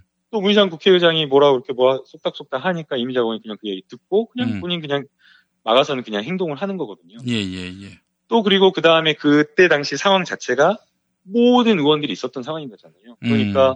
어떤 성추행의 고의를 인정하기도 어렵고 음. 다 공개된 상황에서 그리고 그 손을 댔던 어떤 이유나 뭐 목적 그런 것들을 생각해 보면 음. 이런 정도를 강제추행으로 좀 보기는 어렵지 않냐. 네, 정말 엄격하게 강제추행이라고 본다고 하더라도 예, 예.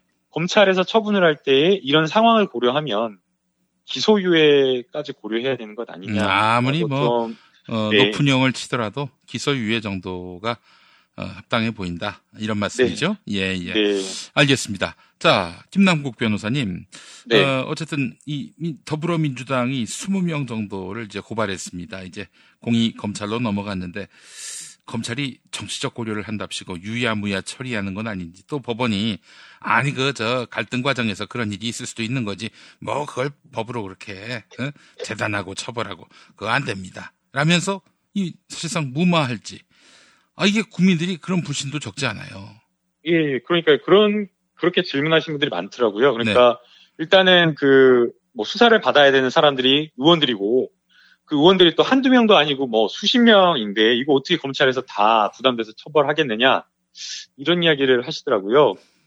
아 그런데 검찰에서 기소냐 불기소냐 어떤 처분을 할 때에 음, 마음대로 자의적으로 할 수가 없습니다. 음, 뭐 기소 편의주의라고 하지만 예. 검찰도 분명하게 이걸 처분을 할 때는 설득력 있는 근거가 있어야 되는 거거든요. 음. 어허, 그런데 지금 이 지금 나오고 있는 여러 가지 영상이나 이런 것들은 음. 너무나 명백하게 불법이다라는 게 나오고 있는 거죠. 아, 그리고 이- 예, 그리고 이게 또 그냥 뭐 우발적으로 막 음. 진짜 우발적 충돌로 인해 가지고 뭐 싸우다가 그냥 갑자기 우발적으로 이렇게 했다라는 것도 아니고 음, 아예 그냥 작정하고 단체로 그냥 다중에 몰려 들어가지고 이렇게 한 거잖아요. 네, 그럼 어떻게 이걸 그냥 봐주겠냐라는 거예요, 검찰에서. 음, 저는 검찰도 봐주려고 하더라도 이 봐줄 건덕지 자체가 없다라고 생각이 들고요. 음, 이게 다만 이제 걱정되는 것은 가볍게 약식 기소를 해버리는 거 아니냐. 아, 이게 벌금 지금 주고 마는 거. 예, 벌금 천만 원, 이천만 원까지 이 벌금형도 이게 같이 법정형으로 규정돼 있거든요. 예, 예,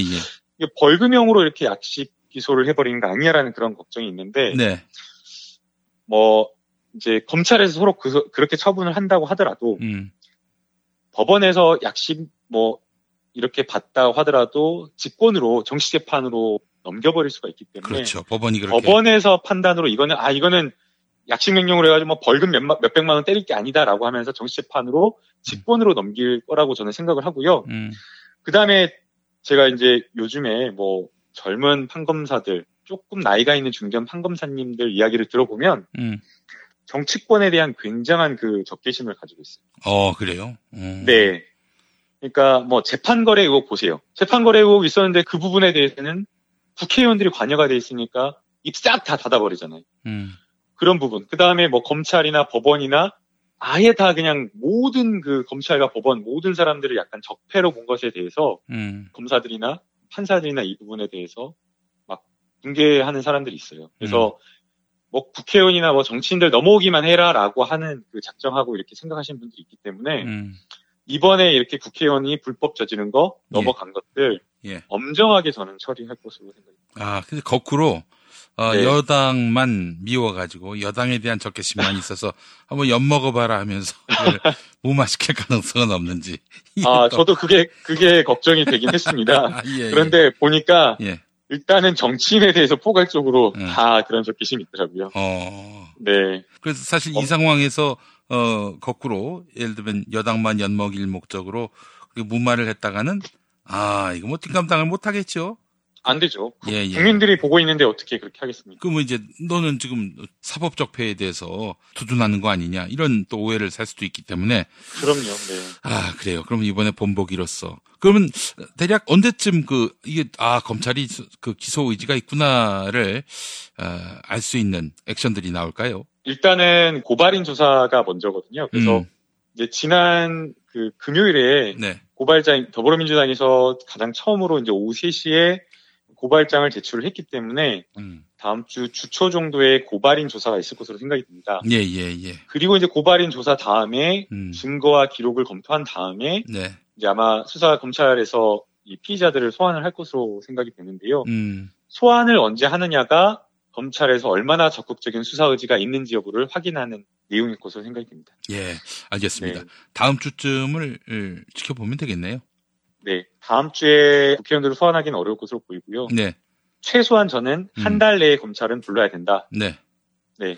그 만약에 아 네. 이거 뭐 어, 생각이 없구나 네, 수사를 뭐 그냥 뭉개려고 하는구나 이걸 또 알 수 있는 그 어떤 정황이나 흐름 이런 것이 있다면 또 힌트를 주시겠어요? 그게 바로 이겁니다. 그러니까 고발장 제출한 사람만 조사를 하고 네. 피의자들을 소환하지 않는 겁니다. 아 그래요. 그리고 음. 네 그리고 피의자를 소환을 할 때 음. 보통 국회의원들은 편의를 봐줘가지고 네, 서면 조사하거나 네, 아니면 거꾸로 수사관이 국회로 가가지고 조사를 받- 받아주는 경우가 있었거든요. 네, 네, 네. 이런 것들이 있으면 아 검찰이 이거 유야무야 뭉개고 가려고 하는 것 아니냐라고. 아 그렇군요. 네, 네. 알겠습니다. 그러면 고발인 조사가 언제 있을지 또 고발인 조사로부터 한 얼마나 지나야 아니 이 시점이 됐는데도 왜 그 고발당한 사람들 안 부르지? 맞습니다. 네. 이렇게 판단할까요? 한 얼마나 지나야? 적어도 저는 아까 말씀드린 대로 한 달. 한 달. 아, 예. 그래요. 고발인 조사를 일단 음, 언제 하는지도 보고 그로부터 한달 지났는데도 어, 고발당한 사람들이 풀려 나오지 않는다. 이러면은 이건 뭐 얄짤없다. 아, 네. 이거는 이제 검찰이 대충 뭉개려고 하는 거다라고 생각하면 되겠네요. 예, 사실은 이게 그 지금 국회가 대치 중이고 극한 대치 중인 상황이기 때문에 음, 고발인 조사 한 다음에 검찰에서 바로 국회의원들을 소환하기 좀 어려울 것으로 생각이 됩니다. 예, 예. 그러면 그런 어떤 정치적인 사- 상황을 고려한다고 하더라도 음, 적어도 이 국명이 끝났다. 음. 그러면 바로 불러야죠. 네, 알겠습니다. 네. 우리 눈을 부릅뜨고 우리 예, 유권자들이. 지켜봐야 네. 되겠습니다. 아, 오늘 김남국 변호사님 통해서 해설 들으니까 완벽하게 마스터가 됐습니다. 아, 내년 그 자유한국당, 아, 이거 정말 낭패를 많이 보겠다. 아, 이런 생각을 하게 됐습니다. 자, 어, 김남국 변호사님, 오늘 해설 진심으로 감사드립니다. 네, 감사합니다. 예, 차후에 또 저기 관훈 나이트 클럽에 한번 모실게요. 그때 한번 꼭 나와 주십시오. 네, 감사합니다. 예, 예, 감사합니다. 김남국 변호사였습니다. 김용민을 이제 유튜브에서 만나세요. 관훈 나이트 클럽에 오신 여러분 환영합니다. 황금 선박에 오르신 여러분 환영합니다. 우먼스플레인입니다. 섬김 쇼와 함께하는 시간입니다. 오늘도 히스토리의 문을 열겠습니다. 프로듀서 김영민의 모든 콘텐츠를 영상으로 즐거운 분, 즐거운 분. 유튜브에서 김영민 TV를 구독하세요. 김영민 TV. 네, J-E-O-P-A-R-D-Y1님. 김용민 앵커님, 내년 총선 필승 구도 알려드립니다. 바로 한일전입니다. 2020년 4월 총선은 대한민국 대 토착 외구의 구도입니다. 자유한국당 지지자는 대한민국 국민이 아닙니다. 바로 토착 외구화된 일본인입니다. 선거는 프레임이 중요합니다. 자유한국당은 토착 외구, 자민당 한국지부, 네. 그리고 총선은 물러설 수 없는 최후의 결전, 운명의 결사항전, 한일전 구도가 돼야 승리할 수 있습니다. 자유한국당이 백석 이하로 몰락해야 개헌을 할 수 있고 부일 매국, 민족 반역의 청산 첫 삽을 뜨는 진정한 광복 그날이 찾아옵니다. 광복일은 친일 매국 백년 원수 리승만을 부관 참시 파묘하고 김재규 장군이 복권되는 날입니다. 불행하게도 100석 이상 저쪽 당이 가져간다 하더라도 120석 이하로 준 몰락하게 된다면 개혁법안 처리는 단독으로 가능합니다. 한일전 필승을 기원합니다. 네. 지금도 120석 이하죠.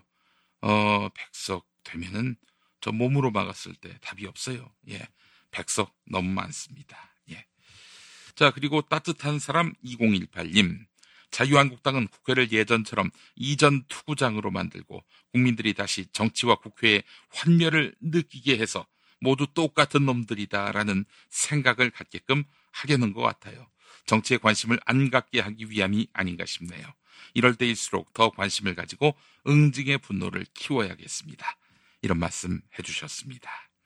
네, 2019년 4월 29일 월요일 김용민 브리핑 일부 모두 마칩니다. 애청해주신 여러분 감사합니다.